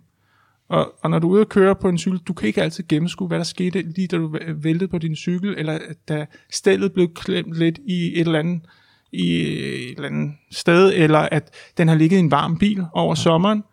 Du kan ikke helt gennemskue, hvad der sker med det. Der skal du have sådan nogle eksperter fra Teknologisk Institut til at røntgenfotografere den, Det er nok de færreste, der gør det. Ja. Så der, der synes jeg, at, at hvis man er ude på en lang tur, og man er, vil gerne være uafhængig, så er stål og titanium, det er ligesom bare et, et meget, det, det, er, det, det er så lige til. Øhm, og, ja, og så har det jo, altså det har jo en ekstrem lang holdbarhed. Stål har så den, kan man sige, øh, ulempe er, at det kan ruste. Og det ved vi jo godt alle sammen, at det kan være et problem, øh, hvis ikke man passer godt på sin cykel, hvis den får en masse skrammer, hvis der ligger en lille sø inde i cyklen, og man ikke tømmer den sø, så kan det ligge og æde sig igennem. Øh, der har vi så gjort det med vores stålcykler nu. De er blevet det, der hedder e-coated, som er sådan en speciel rustbeskyttelse. Den har fået både indvendigt og udvendigt for at undgå det. Men ellers er det meget sjældent, man ser en, en stålcykel ruster igennem.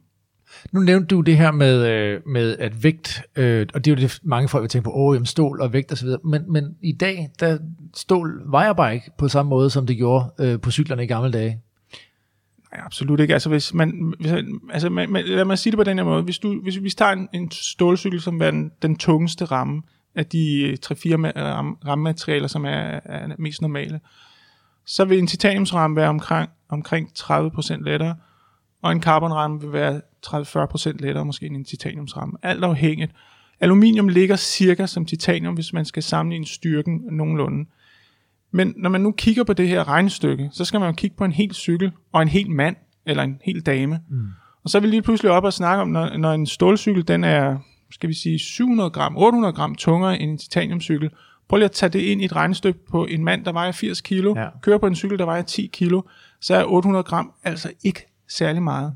Og når man så endda tager højde for, hvad betyder vægten egentlig? Den betyder jo ikke noget, når du først ruller. Det er jo ikke der, du har en modstand. Der har du meget langt større vindmodstand af, en større faktor, eller rullemodstanden i underlaget. Og der, hvis vi kommer til at snakke om dæk igen, så kan ja. vi jo godt forklare, hvad, at, at der er jo også nogle virkelig overraskende elementer der med, hvad der giver modstand. Øhm, så, så hele den her vægtfaktor, det er, jo, det er jo de store fabrikanter, det er jo meget let at skrive i sit katalog. Den vejer 1300 gram, den her carbonramme, eller 900 gram. Wow, det mm. sælger. Det må jo være, jeg må være den hurtigste mand, når jeg får 900 gram cykel. Men det, altså, øh, og den kan du ikke argumentere imod. Men er det virkelig så vigtigt? Ja.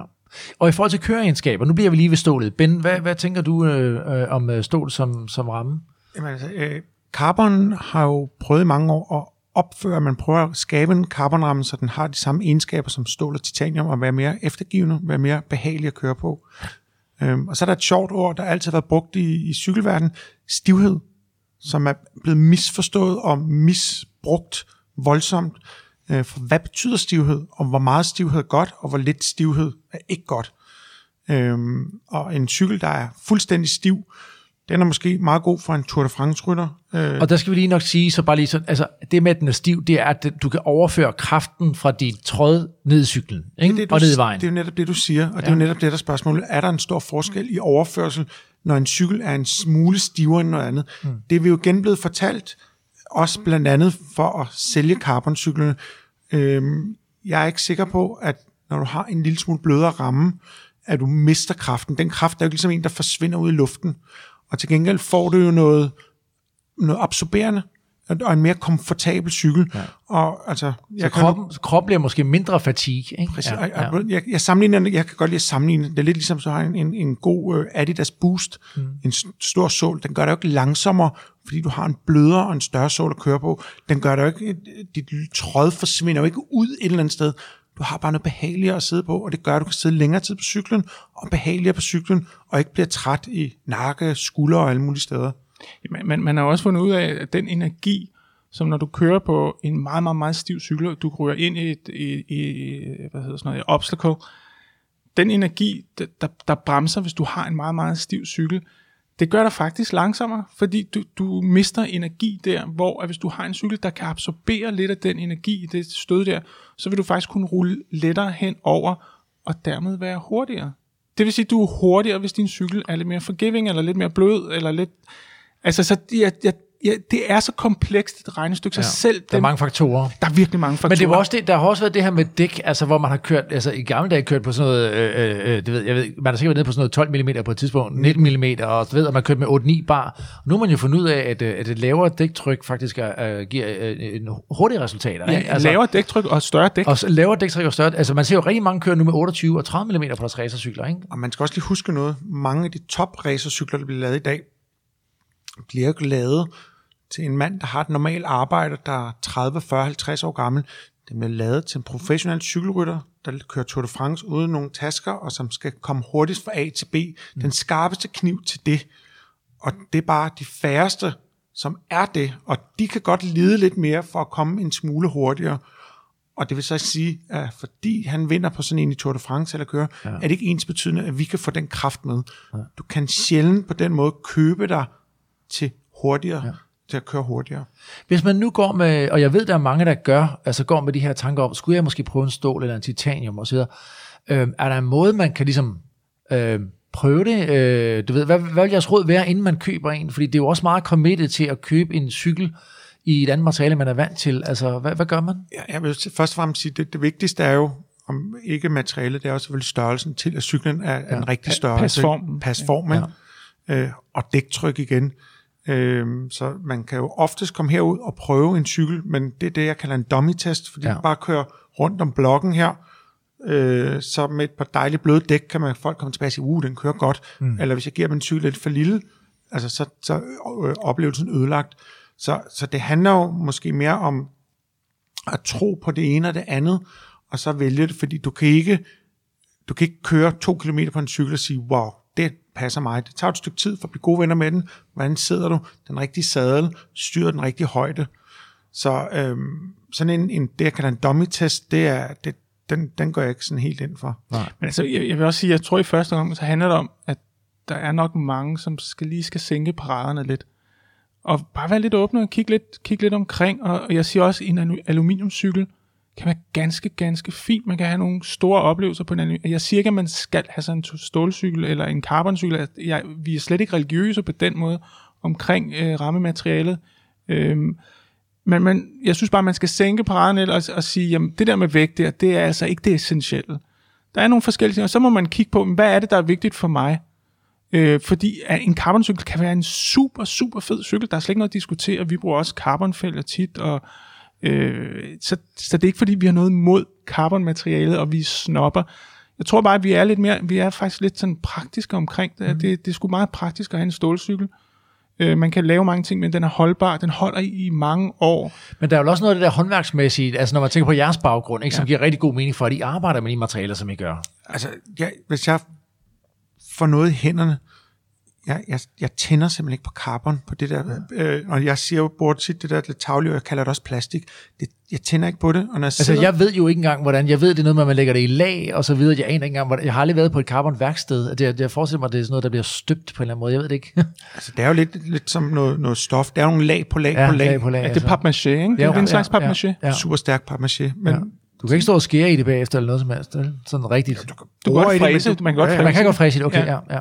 Men du kan ikke ligesom på samme måde ligesom skære det op og med stål. Og så igen, altså sådan en helt anden ting, visuelt. Øh, jeg, jeg, jeg sidder og, og, og carbon, første gang kan blive imponeret af de flotte fasonger. Men nu er jeg sådan en type, der godt kan lide at sidde og kigge på cykler også, og, og ser mange cykler. I længden synes jeg sjældent, at det er pænt. Mm. Jeg kan bedre lide tynde, runde rør, ja. simplere løsninger. Ja. Og der synes jeg tit, at, at, at, at tage en procesmæssigt et, et beskidtere materiale for naturen, og mere plastikagtigt materiale, og skabe en cykel af, det tænder jeg ikke på. Og som Harry siger før, religiøs, altså, det, det handler om at komme ud og cykle og hygge ja, sig derude. ja. Men nu er vi jo cykelnørder. Jeg synes bare ikke, det er et fantastisk materiale til det. Jeg tror også, det Ben, ben peger på, det er lidt, og og det er altså et, et fakt. Man, hvis man bare går rundt i København, så kan man se, eller i hvilken som helst øh, by, øh, kan man se sådan nogle cykler, der er 30-40 år gamle. De står 60 år stadig, gamle. Ja, ja, simpelthen så smukt, og stålcykler, og de har skulle stået udenfor. Jeg gad godt, hvis man skal lige se sig selv i øjnene, og, og den der nye carboncykel, man lige har købt nu til 60.000 kroner, den er der altså ikke om 30 år, sorry. Og jeg siger ikke, det er, det er jo ikke fordi, at vi øh, har vores cykler i 30 vi skifter jo også cykler, så det er ikke for, igen for at være religiøs, men det er lidt den der følelse af at have noget, der, der, der ikke er så forgængeligt, som carbon er. Ja. Prøv at høre, øh, så, jamen, jeg, jeg, jeg er fuldstændig med jer, og jeg mærker jo jeg mærker også, at når man er ude, altså det er jo virkelig noget, der kan skille vandene det her, ikke? Altså, mm. fordi der er, jo, der, er jo, der, er jo, der, er jo, der er jo smag for alting, og det er jo heldigvis mm. sidst den en selv, der bestemmer, hvilken retning man vil gå med sin cykel, og øh, totalt fred være med det. Bare man er glad for sin cykel, det er jo, det, er jo det vigtigste, ikke? Øh, men så er det godt, hvis man vil øh, prøve noget nyt, som eksempelvis stål og titanium, at man kommer til to som jer og får lidt, øh, lidt vejledning. Fordi det, det kræver lidt vejledning, når man skal over i en ny boldgade. Øh, så hvis vi nu skal bevæge os fra stålet over på titanium, som jo så er blevet så moderne her på det sidste, øh, hvad er det titanium så kan? Men, det, men, du starter med at bare lige sige, det har været moderne i mange år. Ja. Jeg ved, jeg, jeg, jeg, du, du var som barn, øh, faldt du over en anden titaniumcykel, Ben, hvor du var helt vild. Altså, var det bar, bar, magasin, barn, eller, øh, eller ung, ung mand? Ung mand. Ung mand. Øh, jeg har haft titanium ret tidligt, øh, og har haft titaniumsrammer ret tidligt, hvor jeg sidder glod på dem derhjemme, og har, jeg har haft med på bikepacking-tur i New Zealand, øh, og det var også derfor, jeg skulle Ari i gang, fordi jeg sidder og kigger på det der fantastiske materiale, dyre, dyre ramme, men jeg ville ikke kunne lave ting om på den, det der var lavet forkert. Og det var jo katastrofe, og så måtte jeg jo selvfølgelig have Ari til at komme i gang med det pjat. Ja. Ja, fordi det kommer vi ind på nu. Det er ikke ja. helt sådan at arbejde med. Men du kan lige øh, eje titanium. Ja, altså titanium, øh, det der jo er så magisk med titanium, det er jo, at her står håndværket 100% nøgen frem. Materialet står helt nøgen frem. Der er intet maling, der skjuler det. Altså, man kan godt få malet en titaniumsramme, men som regel står den nøgen. Og den følelse, at du står med det her råmateriale i hånden, år ud og år ind, og det ændrer sig ikke. I, uanset om du er ude i at køre i, i salt, eller i uanset hvad, alt andet for, er forgængeligt på cyklen. Det ruster jo ikke. Det ruster ikke, og du kan, du kan smide det ned i et saltsyrebad. Alle delene forsvinder i løbet af 0,0. Det gør stillet ikke. En atom, øh, jeg skal forestille mig, at 3. verdenskrig, så står titaniumcyklerne tilbage. Det er lidt overdrevet. Men det, det der ligesom er, øh, netop for mig og Ben, som har den der virkelig store begejstring for noget håndværk og for noget, øh, måske kan man kalde det lidt analog, der står titaniumcyklen som det ultimative. Og vi kan godt komme med alle mulige argumenter om, at det er, det, det er lidt lettere end stål, og det er enormt holdbart. Der er nogen, der vil snakke om alle mulige følelser omkring titanium. Den, den vil jeg lægge til side, fordi der er så mange faktorer, der også spiller ind her. Hvad med absorbering? Altså ligesom hvor stål har evnen til også at absorbere. Hvad med titanium? Jamen, jamen det, er, det, er, det føles meget som stål, vil jeg ja. sige. Det er meget tæt på stål. Det er tættere på stål end, end øh, altså jeg vil sige stål og tit, øh, titanium føles meget tæt, altså ens. Aluminium kunne også godt føles rigtig godt, men som regel er de bygget lidt for stærkt, for at de ikke skal gå i stykker, og så bliver de lidt stive. Og carbon er så en helt anden familie. Øh, men det der er med, med titanium, som er så magisk, det, det, det, altså jeg, jeg, jeg prøver at forklare til folk, det er lidt ligesom, at man står der og skal vælge sin bordplade i sit køkken. Og du kan godt vælge en fyrbordplade, og alle ved, at fyr er vist nok det billigste træ, så vidt jeg ved, men men man vælger sgu sådan E, eller man vælger nogle af de der, eller til sin møbel. Der er sådan et eller andet magisk over det her materiale, når du står med det i hånden. Og det kan godt være, hvis, hvis ikke jeg vidste, at det var så dyrt og så kostbart. Og, men det, det, det er lidt som noget ædel. Det er forskel mellem sølv og guld. Mm. Det er forskel mellem en, en, øh, nu kan jeg ikke så meget med... med ja. Merino, uld og fleece. Ja. Ja, måske også. Ja. Så der, det, der er sådan et eller andet sådan mums over titanium. Og det kan ikke diskuteres. Jeg tror, alle, der ejer en titaniumcykel, de vil, de vil ikke genkende til det, jeg siger. Kan man øh, godt få lidt øh, præstationsangst, når man står over for det materiale? Altså, når man skal bygge det? Ja. Altså, jeg, jeg plejer at kalde titanium, det er simpelthen en bitch. Fordi på den ene side er det, som jeg lige står og beskriver nu, noget af det mest fantastisk smukke, og, men det er virkelig, virkelig besværligt at arbejde med. På alle måder og, altså faktisk lige fra start til slut, altså til de sidste ting, man, man skal lave med, med titaniumsramme, man skal, du ved, man skal dreje ud efter, den er blevet svejset, den er blevet deformeret. Der er så mange ting, der kan gå, gå, gå galt undervejs, så, så det er en, men når, når den så står der klar, og man har givet den, øh, og den er blevet poleret, eller hvad man nu har gjort ved den, så står den der bare og smiler til en, altså, og man er så forelsket. Ben, har du det på samme måde stadigvæk, som da du øh, opdagede den første gang, titaniumcyklen? Ja, og øhm, som sagt, den, øh, jeg har en titanium crosscykel, der kan have store dæk, og den lavede Ari for fire år siden. Og så får den skiftet en lille del i ny og næ, og så kommer der en helt ny forelskelse. Og jeg kan sidde nogle aftener, hvis jeg er alene derhjemme, øh, og det er dårligt vejr, øh, så sidder jeg bare simpelthen og glor på den cykel. Øh, og glor og glor og tænker kædelinjer og alle de der små detaljer. Og jeg har været alle detaljer igennem mange gange. Øh, og når der så nogle gange kommer en ny del, der sidder endnu bedre, endnu klogere lavet til den, ikke? Øh, så, så nogle gange så går jeg omvej i min lejlighed, når jeg skal børste tænder, så går jeg lige forbi min cykel, som jeg har set den tusind gange. Øh, så ja, det har jeg, og, og jeg tror, at nogle gange det bliver værre og værre. Jeg prøver faktisk at lade være med at gå de omveje nogle gange, men jeg tror nogle gange, at jeg lader lyset være tændt, for at gå den omvej, så jeg ikke kan, jeg ikke kan gå udenom. Jeg kan simpelthen ikke lade være. Når vi nu taler titanium, øh, som jo altså lige nu, hvis man skal bare rangere, nok er det ypperste materiale, øh, fordi det, øh, det har de der samme egenskaber som stål, samtidig så er det lettere, øh, det ruster ikke, altså det har nogle åbenlyse fordele i hvert fald. Kunne man forestille sig, at, øh, at man øh, havde en cykel til det hele, som var bygget i titanium, som du både kunne bruge på landevej og på gravel? Sagtens. Sagtens. Det er jo, der er jo det i dag, der hedder en all-road. Og øhm, du kan sagtens have en af vores gravelcykler og skifte dæk. Øhm, så det vil jeg sige, det kan man sagtens. Spørgsmålet er så bare, hvis man køber titaniumcykel, så er det ofte også, fordi man godt kan lide cykler. Så slipper man nok ikke afsted bare med én cykel. og det er der jo mange, der tror, at ligesom, Ja. ja. og jeg har jo prøvet 100 gange det, at man bare har én cykel. Ja. Det har aldrig lykkes mig. Ja. Og, og, og tanken er også åndssvag, fordi man vil jo gerne have to, eller mm. nogle gange tre. Ja, man skal ikke have for mange, synes jeg, men, men, men det er jo heller ikke, det er også irriterende, hvis du skal cykle, og så ringer din racerven, og så skal du stå og fumle med hjulet, og, eller skifte dæk. Øh, så, så, men, men det kan man godt. Der ja. Ja. er nogle folk, der kan virkelig finde ud af at have en cykel, og skifte, eller ikke skifte dæk, eller skifte dæk. Ja. Og jeg er lidt jaloux, og så alligevel ikke jaloux, når jeg møder dem. Ja. Der er få af dem. Ja. Nu i forhold til øh, øh, det her med at tage på, på længere bikepacking-ture, øh, hvor stålet ligesom øh, havde den øh, fordel, at det kunne repareres selv hos en, øh, en, et, et værksted, som måske ikke havde den ypperste svejseteknik. Helt så nemt går det ikke med titaniumcyklen, vel, hvis man er afsted? Nej, det, det, altså man kan sige det sådan. For det første vil jeg sige, du ved, øh, og der skal jeg være helt ærlig at sige, øh, hvis der i processen, under, øh, øh når man bygger et titaniumstel, har været tjusket bare en lille bitte smule, så er levetiden ikke særlig lang på en titaniumcykel. Og jeg har set, gennem min karriere har jeg haft flere reparationer på titaniumcykler, end jeg har haft på stålcykler. Øh, jeg har også haft nogle af mine egne enkelte, to stykker, der har haft nogle, øh, altså nogle, nogle fejl, øh, hvor der kom nogle revner. Fordi titanium er så svært at arbejde i. Det er så kritisk, at det bliver gjort ordentligt. Øh, Hvorfor er det, øh, hvis, jeg ved ikke, om man kan forklare det til, Det meget til, let. til menigmand, hvorfor er, det, hvorfor er det kritisk, og hvorfor er det svært at arbejde med? Jamen, på, samme, på, på den ene side, så har man titanium, som er utrolig modstandsdygtig over for, for altså ko, ko, øh, korridering. Og, og det skyldes, at det skaber et, et, et, lille, øh, et lille tyndt lag af sig selv på overfladen, øh, som er sådan titaniumoxid.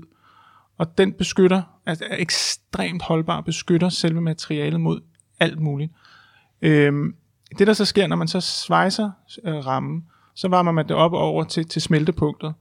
Og i det øjeblik, at titanium er varmt, der tiltrækker det oxygen. Og det kom, hvis det kommer ind i svejsningen, så skaber det i svejsningen titaniumsoxid, som er noget, et af de hårdeste materialer overhovedet. Det vil sige, det er porøst. Øh, og Ja, for det er faktisk noget med, at man skal svejse i nogle specielle, øh, under nogle specielle forhold. Man kan ikke bare stå øh, ude i sådan en åben værksted og svejse titanium, kan man Nej, det? man skal være, for det første skal det være ekstremt rent. Ja. Øh, der må ikke være noget støv, der må ikke være noget fedt, der må ikke være noget... Øh, nogle, altså, jeg har sådan nogle øh, nitrilhandsker på, når jeg holder. Alt skal blive renset med acetone. Jeg, jeg, jeg polerer også rør- rørene mekanisk, der hvor jeg skal svejse dem, lige før jeg skal svejse dem, fordi de må ikke engang ligge på et lager, og så tager jeg dem ned fra lageret og begynder at svejse dem. Mm. De skal poleres lige inden, fordi ellers er der kommet for meget af det der titaniumsoxid.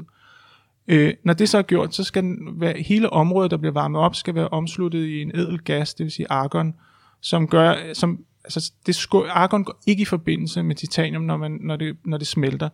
Så, så når hele området er, altså, der bliver varmt, er, er, indhyllet i argon, så er der ikke noget oxygen, og så kan det lade sig gøre. Men at det nok er, at jeg måske bare nyser lidt, mens jeg sidder og svejser, og den der argon lige ryger lidt væk, og så kommer der oxygen ind, bing, så røg rammen. Så er det slut. Så det er jo også vigtigt at forstå her, fordi jeg tror, at der er mange, som... Øh, altså det, det ser jeg jo ude på grusstierne nu. Der er flere og flere, der kommer på titaniumcykler. De har fundet et eller andet godt tilbud øh, et eller andet sted på nettet, og du ved, de kan lave den, og man kan nærmest sende sin egen mål ned, og bum, bum, bum. Der er noget håndværksmæssigt her, man skal være opmærksom på, lyder det også til. Ikke? Altså det er jo, man, skal, man skal sørge for, at det bliver lavet ordentligt. Man skal kende sin leverandør, ikke? Jo, Ben? man, man, igen, man kan, igen, jeg kan godt lide at sammenligne det, så man til alle kan forstå det. Du kan få en bøf på Jensens Bøfhus, det er oksekød, og du kan altså også få noget bøf, der smager væsentligt anderledes, og det er begge to fra en ko. Ja. Så titanium er ikke bare titanium, og titanium skal ikke behandles, eller det skal behandles på en rigtig måde, før det bliver ordentligt. Altså, man, man kan ikke øh, skære hjørner med titanium. Det, det, er, det er helt umuligt. Det kan ikke gøres hurtigt. Det, det, Ikke at få en rigtig god cykel ud af Nej, det. nej, altså rammen skal blive svejset to gange. Man skal lave det, der hedder en, en rodpas-svejsning først, for at den er hæftet helt i bunden. Øh, og man skal vente nok tid til, at man ved, at, at hele rammen er fuld af argon, før man går i gang med at svejse det. Så, så i, i serieproduktion er det meget svært. Øh, så man skal virkelig kende sine leverandører, og man skal stole på sine rammebygger, hvis det er sådan- sådan, man øh, får det gjort. Ja. Øh, jeg kan bare sige sådan et godt råd, hvis der er nogen, øh, der skal sådan, vil kigge bag kulisserne, så skal man altid kigge efter, er der noget farve på, på en titaniumsramme, før den er blevet poleret, før den er blevet... Øh, hvis man kan se i sådan et hemmeligt billede af nogen, der sidder og svejser titanium, og der er den mindste smule farve, der må godt være lidt sådan en halvgullig farve, det er okay, men er der nogle blå, røde farver, glem det, I skal ikke købe jeres cykler der.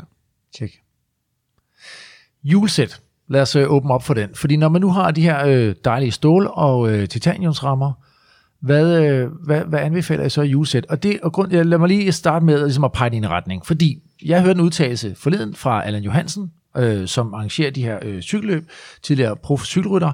Han siger i, i en podcast, som jeg har hørt, ganske udmærket podcast, omkring øh, øh, øh, jul til gravel, at, at han siger, det giver mest mening for ham at køre på aluminiumshjul, øh, fordi at øh, øh, carbonhjulene, de er meget stive, og kan ikke rigtig eftergive, og er man uheldig, jamen så ødelægger man en, en carbonfelt, fordi den kan ikke tage øh, stødet, hvorimod en aluminiumsfelt, den kan godt lige øh, vride sig lidt, og du ved, den bliver udsat for meget på sådan en tur der. Øh, med mindre, og det siger han så også, at man selvfølgelig finder øh, plads i, i dækket til at, at have den her øh, eftergivende øh, følelse. Ikke? Så man kan, hvis man nu sætter en, et godt stort dæk på en øh, carbonfelt, så kan man få den her bløde fornemmelse derude. Hvad tænker I om øh, gravelhjul? Altså, øhm, jeg vil nu nok gerne have min eftergivenhed lå så meget som muligt i dækket.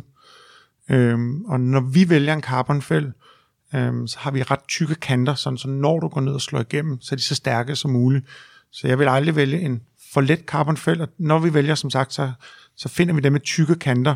Som regel bruger vi en mountainbike-fæld til, øh, til gravel, for at de er tykkere. Øhm, og ja, vi har aluhjul, og aluhjul gør et glimrende stykke arbejde. Øhm, carbon kan du få noget stivere og en smule lettere. Øhm, jeg vil ikke være bange for at køre carbonfælge til mountainbike, til hvad som helst, så længe de lavede tykke i kanterne. Øh, men jeg vil også sige, øh, det er ikke carbonfælge, der gør mig hurtigere end, for, end en alufælge. Det er dækket størrelse og dæktrykket, der er det afgørende. Det andet er en lille detalje, og måske til øh, time trial kørsel og til noget racekørsel er der en forskel, men til gravel kørsel øh, er det dækket, der har langt større betydning, og dæktrykket. Ja, det er dækmønstre, ikke? Øh, og, og absolut dæktryk. Altså man kan sige, man kan, man kan få lidt mere ud af en carbonfæld. Det vil sige, hvis man nu siger, at man vil gerne holde sin vægt på en fæld på 350 gram, så kan du nok få dig en lidt bredere carbonfæld, øh, som giver et bedre dæk, fordi så får dækket mere volumen, og stadig vil den være stærk i 350 gram. Der skal du måske op i 450-470 i tilsvarende stærkt alufæld med samme bredde. Så jo, der er noget at hente, og man kan sige, det er roterende masse, men igen også, roterende masse har kun en effekt, når det stort set går op ad bakke, eller du skal accelerere. Ja. Så hvis ikke man er ude på at sprinte, altså man, man ligger og skal lave, altså hvis du ly- ligger på et langt lige stykke, så er det fuldstændig ligegyldigt. Tværtimod, altså nu kan det godt være, at der er nogle øh, fysikere, der vil sige anderledes, men så vidt jeg har forstået, så den momentum, du har i en lidt tungere felt, er faktisk ganske glimrende. Så I vil ikke være bange for, eller det er I jo så ikke, fordi I putter øh, carbonfælge på jeres gravelcykler. Mm. Det, det er ganske fint. Man skal sørge for, at de, er- de er robuste. Ja, vælg en, en, en rigtig fæld, og som sagt, når vi vælger, så har vi jo, for dem vi, vi handler med, så har vi et katalog, og, og, og det er jo selvfølgelig, øh, det, det der går mest op, det er bredden, men bredden af kanterne, sådan så vi ikke har en splicet kant, som når den når de de få gange, du slår igennem, at den så flækker. Det skal Ja, være en det- tyk kant, der kan, der kan tage stødet bedre. Ja. Altså det vi har faktisk valgt de sidste mange år, carbonfælder, dels så er, er, er, vi, man snakker, når vi snakker om bredde, så er det den indvendige bredde. Så Hvad anbefaler I der? Ja, altså 25, 24-25 mm og op efter, ja. afhængig af hvor stort dæk man bruger. Men jeg vil aldrig tage noget mindre. Og så vil jeg klart anbefale, at man bruger det, der hedder hookless. Det er det, som det har vi kørt med i så mange år nu, og det er det, som alle fabrikanterne i dag er hoppet på, også til gravel. Man har ikke brug for at have den der lille, den der kant, som Nej, de går bare lige op. Øh, går lige op, ja. og så som Ben siger, så er de bare tykker, så skal, så skal man lige holde øje med spæksene, de skal gerne være helst 3 eller 3,5 mm tykke, de der Ja. kanter, der går op. Så har man dels, så dækket folder sig bedre rundt, og, altså kommer bedre ud, Ja. end hvis der var en hook. Ja. Så det får en bedre form. Øh, og så er den der selve stødfladen der er større og kan bedre modtage impacts. Ja. Fordi problemet med carbon er, når du slår igennem, og slår du hårdt nok igennem, så, skal du, så går din fælg i stykker, og så skal den smides ud. En, en aluminiumsfælg, den bøjer bare. Mm. Og så han er, så han er ret... Øh, Allan Johansen, ja. Allan Johansen, Ja. ja. fuldstændig ret i aluminiumsfælg, den vil så få sig en lille bule. Og i de fleste tilfælde, så hold, kan den stadig holde tubeless, og kan den stadig sidde på, og kan du stadig køre. Ja. Det kan du ikke med en carbon. Den flinser dækket op, for den bliver skarp, når den delami- øh, delaminerer. Og i forhold til at, at gå ind i vintersæsonen med sådan et uh, carbon hjulsæt der, øh, er det bare et spørgsmål om, man har råd til, øh, at, de, at de forgår? Fordi sådan jeg forstår det, så øh, carbon er jo noget af det stærkeste materiale. Det er jo ikke carbon, der forgår, men det er jo alle de der små, øh, altså E'er øh, og, og, og, og de små bolde og så videre. Niblerne. Det, er- niblerne. Det er niblerne, der forgår. Men øhm, når jeg bygger, hvis jeg bygger 100 hjul, så bygger jeg to hjul med alunibler, og det er som regel til Arkes søn, fordi han kører løb. Jeg laver ikke noget garanti, men når det er en alunibler, fordi øh, en, to dansk vinter med salt, øh, så, så, så pulveriserer de. Ja. Øh, og igen, jeg sidder inde i cyklen, og hvis jeg skulle snakke for niblerne, så vil jeg være lavet messing. Jeg vil Ja. ikke være lavet aluminium. Nej. Og så, altså, Så, så hvis man har en carbonfelt, man elsker at køre på, når vinteren kommer, så vil I anbefale, at man skifter til, en, øh, til, en, til et alu-hjulsæt, eller hvad? I ryster på vi, vi kører med det samme hele året. Ja.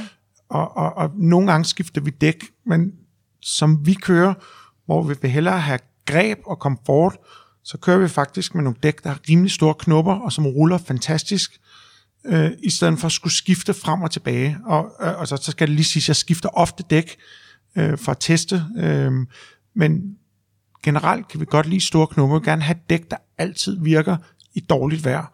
Og det tager altså større knopper og større mønster har et bedre greb. Hvis du kan finde dem, der har større knopper og bedre mønster, som samtidig ruller godt, så kan du faktisk nøjes med et dæk. Ja. Men det er også mere i forhold til den her, øh, som vi lige var inde på, altså hvis du har et carbonhjul, og du har aluminiums øh, nibler, som så ruster, så skal du... Kan, så, Ier, ja. Ir, ikke? Så, så er sådan et hjulsæt jo færdigt efter, efter vintersæsonen, ikke? Jo, men, men det er jo ikke noget at gøre med din carbonfelt. Det har noget at gøre med niblerne. Ja. Så det, carbonfælden kan du køre med hele året. Så længe du passer på dine ting. Og den er bygget med, med, med øh, hvad der, messing øh, øh, nibler.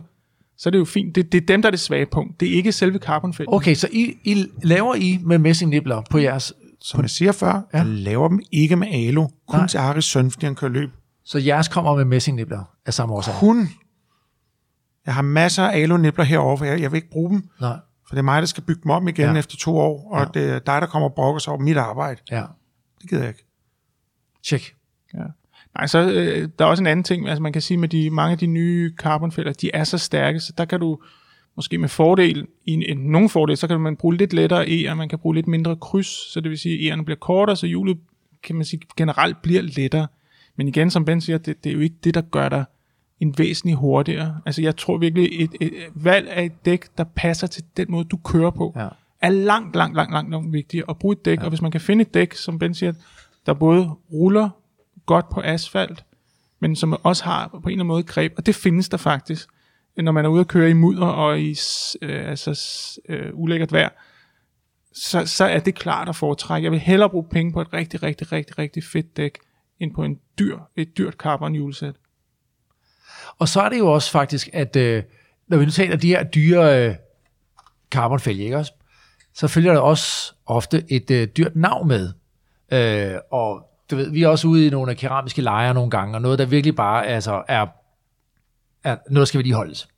Og jeg tror også, det er derfor hen over som vintersæson, at hvis man kører med de her dyre hjulsæt, at så er der en risiko for, at nogle af de her øh, nav eller, eller nibler eller, du ved, kan, kan forgå. Og derfor tror jeg, at folk de ofte skifter ud til det her alu julesæt. Ja, Ben. Det, det er jo lidt sjovt, fordi vælger du for eksempel Chris King, øhm, som efter sine og i helt klart i min verden laver værste, verdens bedste lejer, jamen så køber du de dyreste navn, de nemmeste at vedligeholde, og så skal du ikke tænke sommer eller vinter, fordi de er så godt forsejlet, de er så godt lavet, så de kører hele året. Og normalt med et sæt gode navn, øh, inden du starter en vinter, hvis du ligesom pakker dem med lidt fedt udvendigt, og du selvfølgelig ikke spuler din cykel, jamen så ser jeg ikke et problem. Øh, ja, problemet opstår oftest ved folk, der bruger vandslanger på en cykel.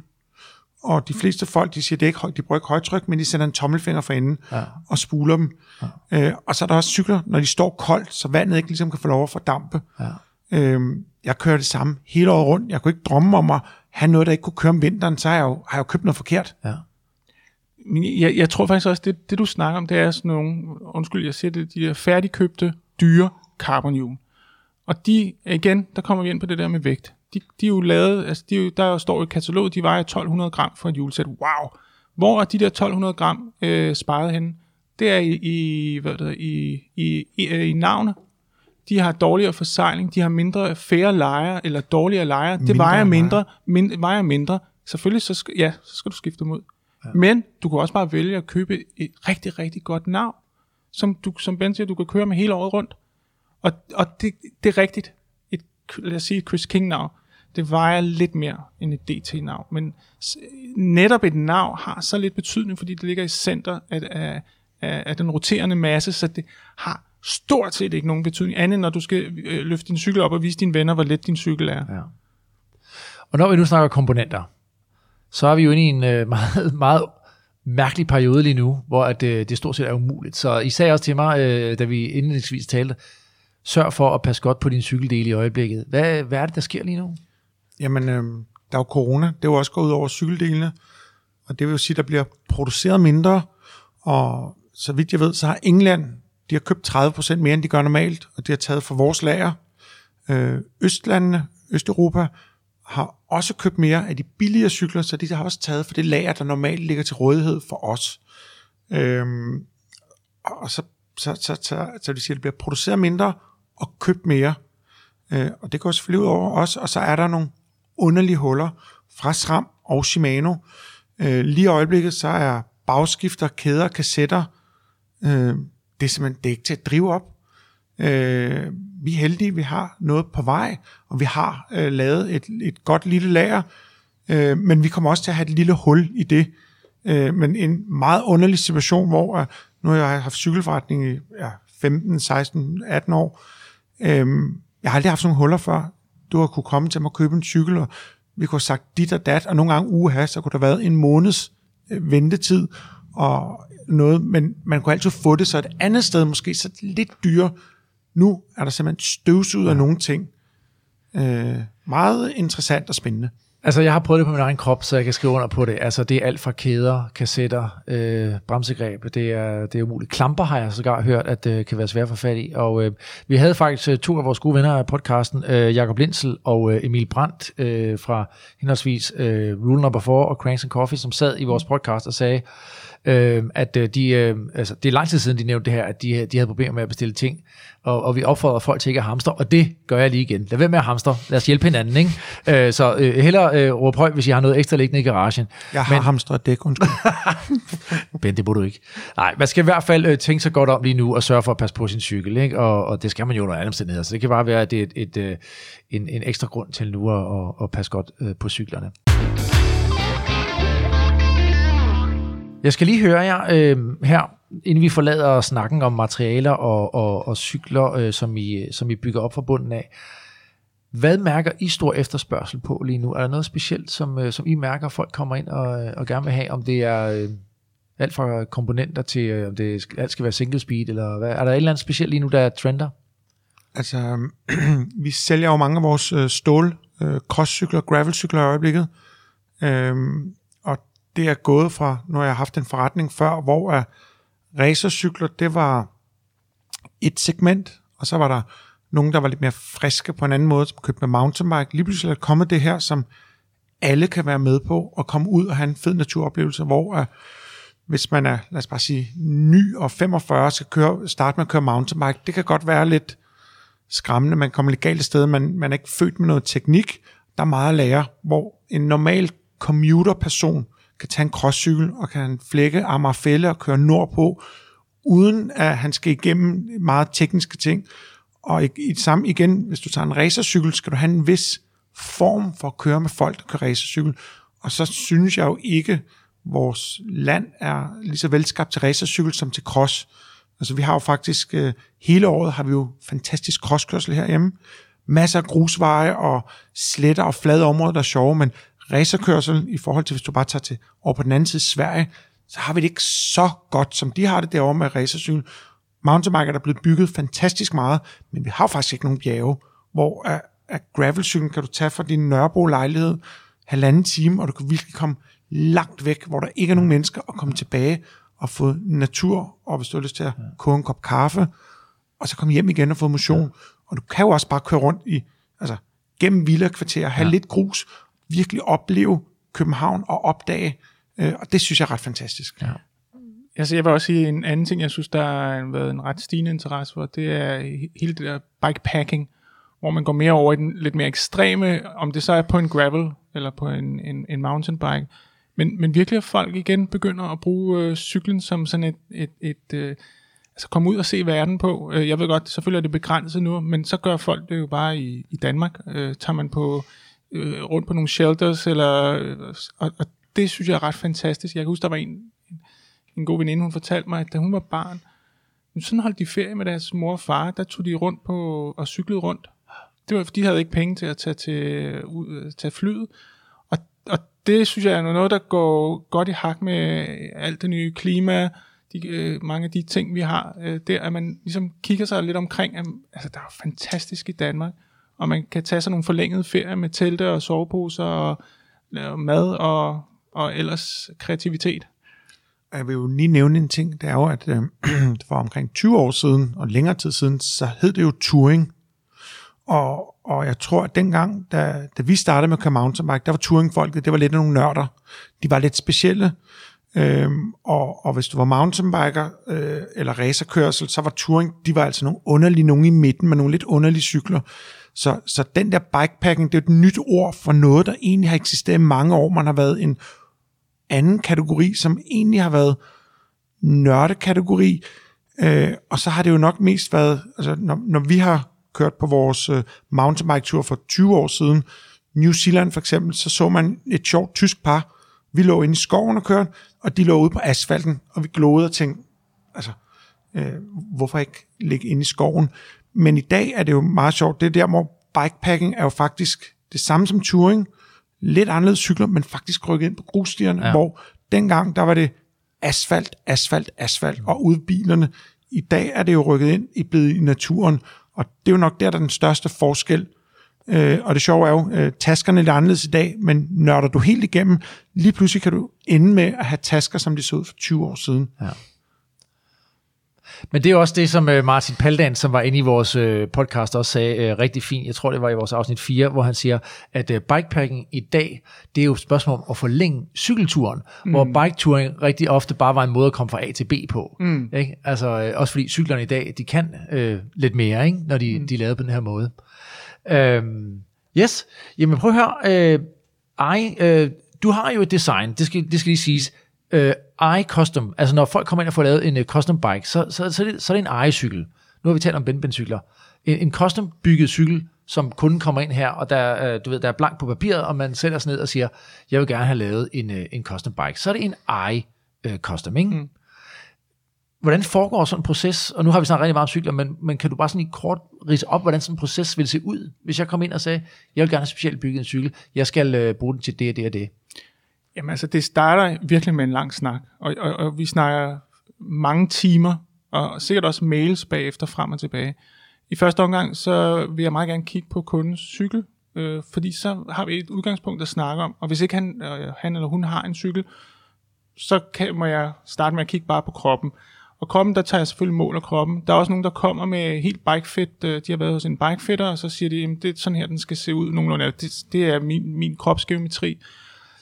Men så er det meget et pingpongarbejde, og jeg prøver virkelig at dele al min viden med kunden om, omkring, hvad, hvad synes jeg, hvad har jeg erfaring med, og jeg lytter også til kunden, fordi for, for mit vedkommende har jeg ikke en lov om, hvordan cyklen skal se ud, eller jeg har ikke nogen tabeller, hvor jeg bare siger, okay, du har skridtlængde sådan og sådan, så det er sådan, du skal køre, den, så, så højt skal den være. Så jeg lytter til den erfaring. Der er nogen, der kommer ind og siger nogle ting til mig, og jeg siger, mener du virkelig det? Og så lytter jeg efter og siger, jamen det giver jo virkelig mening, at den person har kørt sådan i mange år, og det har han gjort, eller hun gjort, på grund af det og det. Og så sætter man sig ned, og så laver jeg noget design, og tegner nogle tegninger, og sender det til kunden, og der, det bliver lidt frem og tilbage, og så når det bliver godkendt, så går jeg så i gang med at svejse og fræse og svejse. Hvor lang er sådan en proces, cirka? Men altså, det, det, at bygge en stålcykel tager cirka en uge, øh, skal vi sige, plus minus, øh, inklusiv interview og design. En titaniumcykel er cirka det dobbelte. Og det, det er jo ikke lang tid. Jeg troede, det var meget længere tid. Nej, det, man skal lige sige, den der uge... Der sidder Bente også. Ja. Jamen, den, jamen, når jeg Det er jo, siger, er jo i aktiv tid, hvor at, Ja, ja, altså, og vi laver jo andre ting i løbet af dagen, Ja. ja. så, Ja. så for du kommer ind og bestiller den, og så er der jo som regel også noget, der hedder kø. ja, Så, så, Ja. ja. så varer det et stykke tid, og så sjovt nok, når vi, når vi sender den til e-code bagefter, det tager som regel også lige to uger oveni, hvor cyklen er ude af vores hænder. Ja, ja. Så der, der er, altså, man kan sige, at hele processen skal man nok regne med en to-tre måneder. Ja. Altså fra at du kommer og lægger øh, depositum, så er det nok en to-tre måneder. Ja. Men, men selve den tid, jeg sidder koncentreret, hvis, der, hvis jeg kun havde høretelefon, eller ja. der er ikke nogen, der forstyrrede mig, ja. Men jeg sad nede i værkstedet, så ja. kunne jeg godt gøre det på en uge. Ja. Men, det, men det er, jeg kan godt forestille mig, altså, jeg, jeg er jo typen, så hvis du giver mig øh, frit valg på alle hylder, så, uh, så pludselig kan jeg få rullet mig ind i øh, alle mulige beslutnings... Øh, der er det jo vigtigt, at man har nogen, der ligesom sørger for, at man, man også får taget nogle valg, ikke? og det går ud fra, at det er det, I hjælper med. Ja. Vi, vi guider jo altså hele vejen igennem, og vi snakker Ja. ja. om alt, og det, vi snakker om ulemper for det, og vi kan også godt mærke, altså der er jo nogle folk, de, de, de er, stiller ikke så mange krav. Mm. Altså de, de stoler på os. Så er der andre, de vil gerne være med, og, og de nyder det, og de nyder at, at kunne komme med, og vi snakker om akselbredde, vi snakker om chainstay length, vi snakker om sadelhøjde, skal der Kabelføring. droppe, kabelføring, dropperpost, flaske, øh, hvor flaskerne skal sidde. Og, og de vil være med i det hele, ned i den ja. mindste detaljer. Det giver dem en stor fornøjelse, det giver også mig en stor fornøjelse. Og så er der andre, de kommer ind, og de er sådan, ved du hvad, du bygger bare det bedste, du kan, mm. og så tager jeg mål. Og så, det, så der er mange processer, og hver, det er helt afhængigt af temperament. Nogle vil jo tænke, altså hvis jeg skulle have et øh, jakkesæt, så, øh, så er det alt andet lige billigere at gå ind i en, øh, i en tøjbutik, hvor der hænger 10 af slagsen, end hvis jeg skal gå ind og have et skræddersyet. Er det, er det, er det, er det, det her, er det en øh, budgetmæssigt, er det et sted, hvor øh, man bliver plukket, eller øh, kan man, øh, kan man være med? Altså forstå mig ret. Altså, øh, nu vil jeg sige, at du har en open cykel, ja. som er lavet i Kina, Ja. og sådan et stel koster, jeg ved ikke, om din kone hører det program. Ja, det gør hun ikke. Okay. Øh, det koster omkring 25.000 kroner for sådan et stel. Øh, det er ret tæt på at få et skræddersyet titanium øh, stel. Øh, stålstel er billigere, så det er jo altid, hvad du sammenligner det med. Ja. Øh, og igen har vi jo vores stålcykler, som er lavet i Taiwan, så du kan få et super produkt. Vil du gerne have lavet det helt specielle, jamen, så koster det noget mere, men ikke meget mere end carbonrammer, som er lavet i Kina for alle de store mærker. Og så er det jo igen bare spørgsmål, hvad man er til. Så, så ja, de ligger oppe omkring, hvad dyre cykler koster. Ja. Men en dyr titanium, en, en af vores titaniumsrammer med superdele, Chris King og alt det, du har lyst til titanium sadelpind, er ikke meget dyrere end de store mærkers topmodeller, øh, og de er tit billigere. Altså en, for at gøre det helt konkret, en custombygget stålramme er 19.000 kroner, og en custombygget titaniumsramme er 28.000. Okay. Øhm, ja. Og det matcher jo, som Ben siger, altså eksempelvis prisen på sådan en, en åben ramme. Ikke? Ja, ja. Og, der, og, og, og her er man så med ind over alle beslutninger. Alt. Ja. alt. Og du kan få alt. Der, er- altså, jeg har jo ikke noget på lager. Så, så du, jeg viser, hvilke altså design dropout det kan være. Selvfølgelig kan jeg ikke...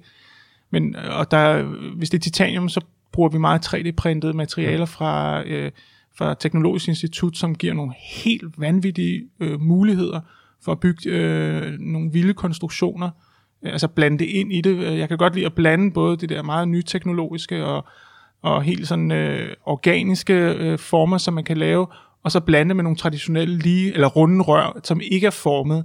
Og, og for mig, der giver det den der gode blanding mellem noget, der er top, top, top moderne teknologisk, og så noget, der er traditionelt håndværk.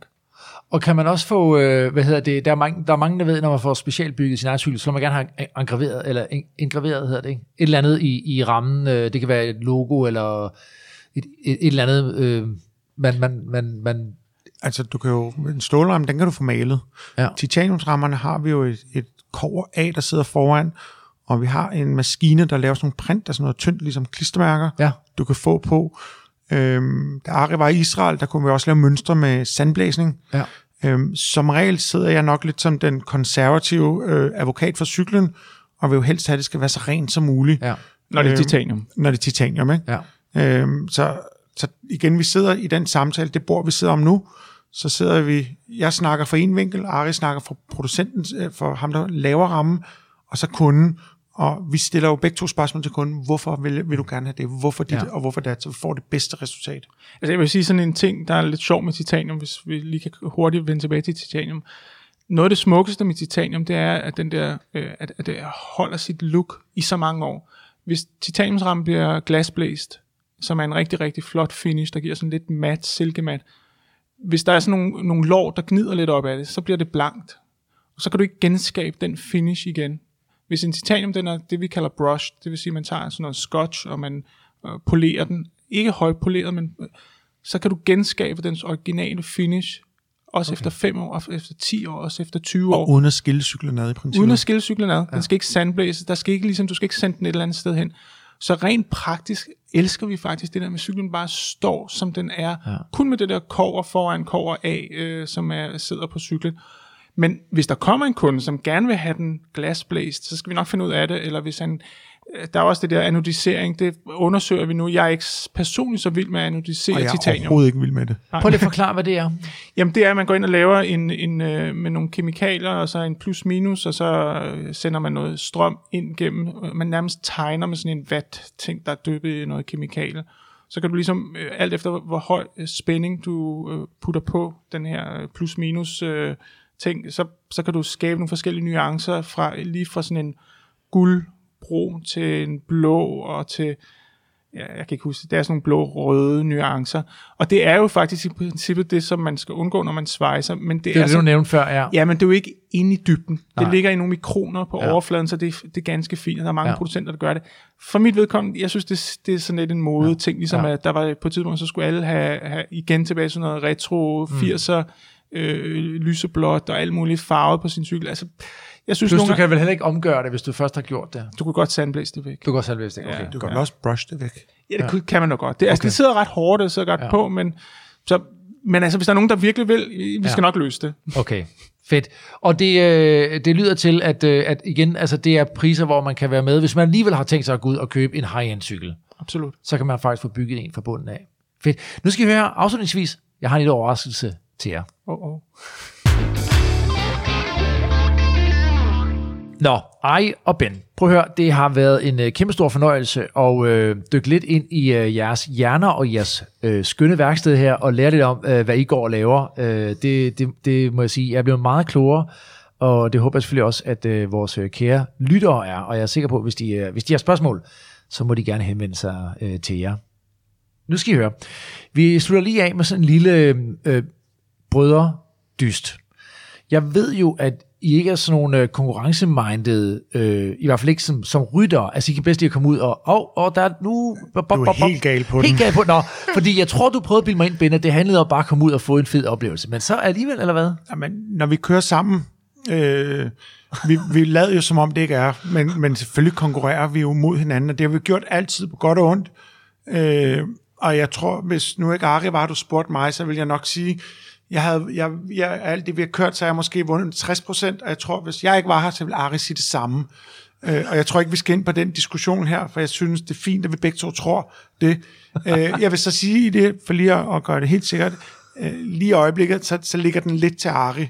Gør den det? Ja, det gør den Gå, lige. gå ind og tjek min Strava. Ah. Det er bare, Altså, vi er, vi er, vi er. Strava-rytter. Men nu skal, nu, skal, på, nu, nu skal du høre, Ben, fordi så har du faktisk chancen for at udligne måske her. Fordi øh, nu skal vi ud i en lille dyst. Øh, og det er Jeg vil ikke slå min storebror. Nå, det, nu skal du virkelig sætte konkurrencegen til, og det tror jeg, du kommer til helt automatisk. Det skal handle lidt om, øh, vi tager udgangspunkt i noget af det, vi har talt om, stål og titanium. Ikke? Så øh, nu skal I se. I skal først og fremmest udstyres. Øh, I skal udstyre os med sådan to. Du, hvad, du sidder med sådan en... øh, Hvad er det? Titaniumsrør. Titaniumsrør? Ja. Prøv lige at lave en lyd med det. Hvad kan det? Okay, ja, fordi jeg skulle til at give dig sådan en, øh, men du må meget gerne, øh, når du slår med titaniumsrøret, Du skal ikke slå med titaniumsrøret, Ben. Det er for dyrt. Nå, du får botthorn i stedet for Ben. Værsgo, lad os lige høre en gang. Ikke? Du lyder sådan der. Og så, øh, Ben, du får ringklokken. Lad os lige prøve. Og det er igen, du skal holde den Ja, der, så den, ja, ja, øh, ja. du ved, ja. Sådan der. Så har vi øh, Ben på botthorn, og øh, Ari på ringklokke. Er I klar? Det gælder, man skal jo øh, bosse sig ind med det samme, ikke? Som, som det er. Og der er fem spørgsmål, så øh, det burde kunne ende med en, øh, en afgørelse. Er I klar? I Ja. helt, I er helt, Ja, helt, klar, I helt, helt spændt, helt spændt. Godt. Her er quizzen, ikke, som, øh, som er bror mod brordysten, og det handler bare om æren, skal jeg lige sige. Godt. Vi starter. Hvilket af disse tre metaller har det højeste smeltepunkt? Er det carbon, titanium eller stål? Ben, Titanium 1731. du er rigtig på graderne, men øh, carbon er faktisk højere. 3.550 grader. Så du har ret. Men, jeg, jeg er men- men, men- ret, jeg sagde titanium. Ja, undskyld, du havde ret på graderne. Ja. Du havde ikke ret på svaret. Så den, øh, den studerer vi. Øhm, vi kan gøre sådan på de næste, at øh, hvis en svarer forkert, så kan den anden bosse sig ind. Ikke? Skal vi prøve det? Det er godt, det gør vi. Spørgsmål 2. Stål blev første gang fundet i en udgravning i Tyrkiet, hvor man fandt rester af våben, som var lavet af stål. Hvor gammelt var det stål, man fandt? Var det 4.000 år gammelt? Er det 10.000 år gammelt? Eller er det 25.000 år gammelt? Ben, 10.000. 10.000. Så kommer ej, for det er nemlig forkert. Ej, hvad siger- 4.000. 4.000, og det er det rigtige svar. Det øh, bliver en, øh, det bliver en 1-0 øh, til ej i øjeblikket. Vi hopper videre. Superman går også under navnet Man of Steel. Men spørgsmålet er, hvad hedder Superman, når han ikke er Superman, men bare... Ken Clark. Clark Kent. Åh, oh, der fik vendt rundt. Det er rigtigt, Clark Kent. Det var nemlig navnet på Superman, vi lige efter. 1-1. Vi fortsætter. Sangen Titanium blev et kæmpe hit i 2011. Den blev sunget af Rihanna, men det var en meget kendt DJ og musikproducer, som stod bag nummeret. Hvad hedder han? Vi godt... Mand, så hjælper det lidt Jens Mand. Ham der er lidt skaldet. Det, det skaldet, siger du? Nå, ja. Skal I, have, skal I have lidt hjælp? David Guetta. Du skal ringe ind. Oh, David Guetta. Ej, ej, siger David Guetta, og det er fuldstændig korrekt. 2-1. Du kan, altså vi har to spørgsmål. Nej, vi har et spørgsmål tilbage. Du kan, det kan blive en udligning. Udligning, Ben. Ja, lillebror, det er fint. Jeg skal ikke Ah. ah, lære tingene. Godt, så gælder det her. Spørgsmål 5. Manden med ståltænderne var en superskurk, som blev kendt i James Bond-filmene The Spy Who Loved Me og Moonraker. Hvem spillede James Bond i disse to film? Ben, til udligningen, hvis det bliver. Øh, øh, øh, I den første, der er det øh, Roger, Det er, den, Moore. jeg, jeg siger, det er den samme i begge to. Roger Moore. Roger Moore. Og det er fuldstændig korrekt.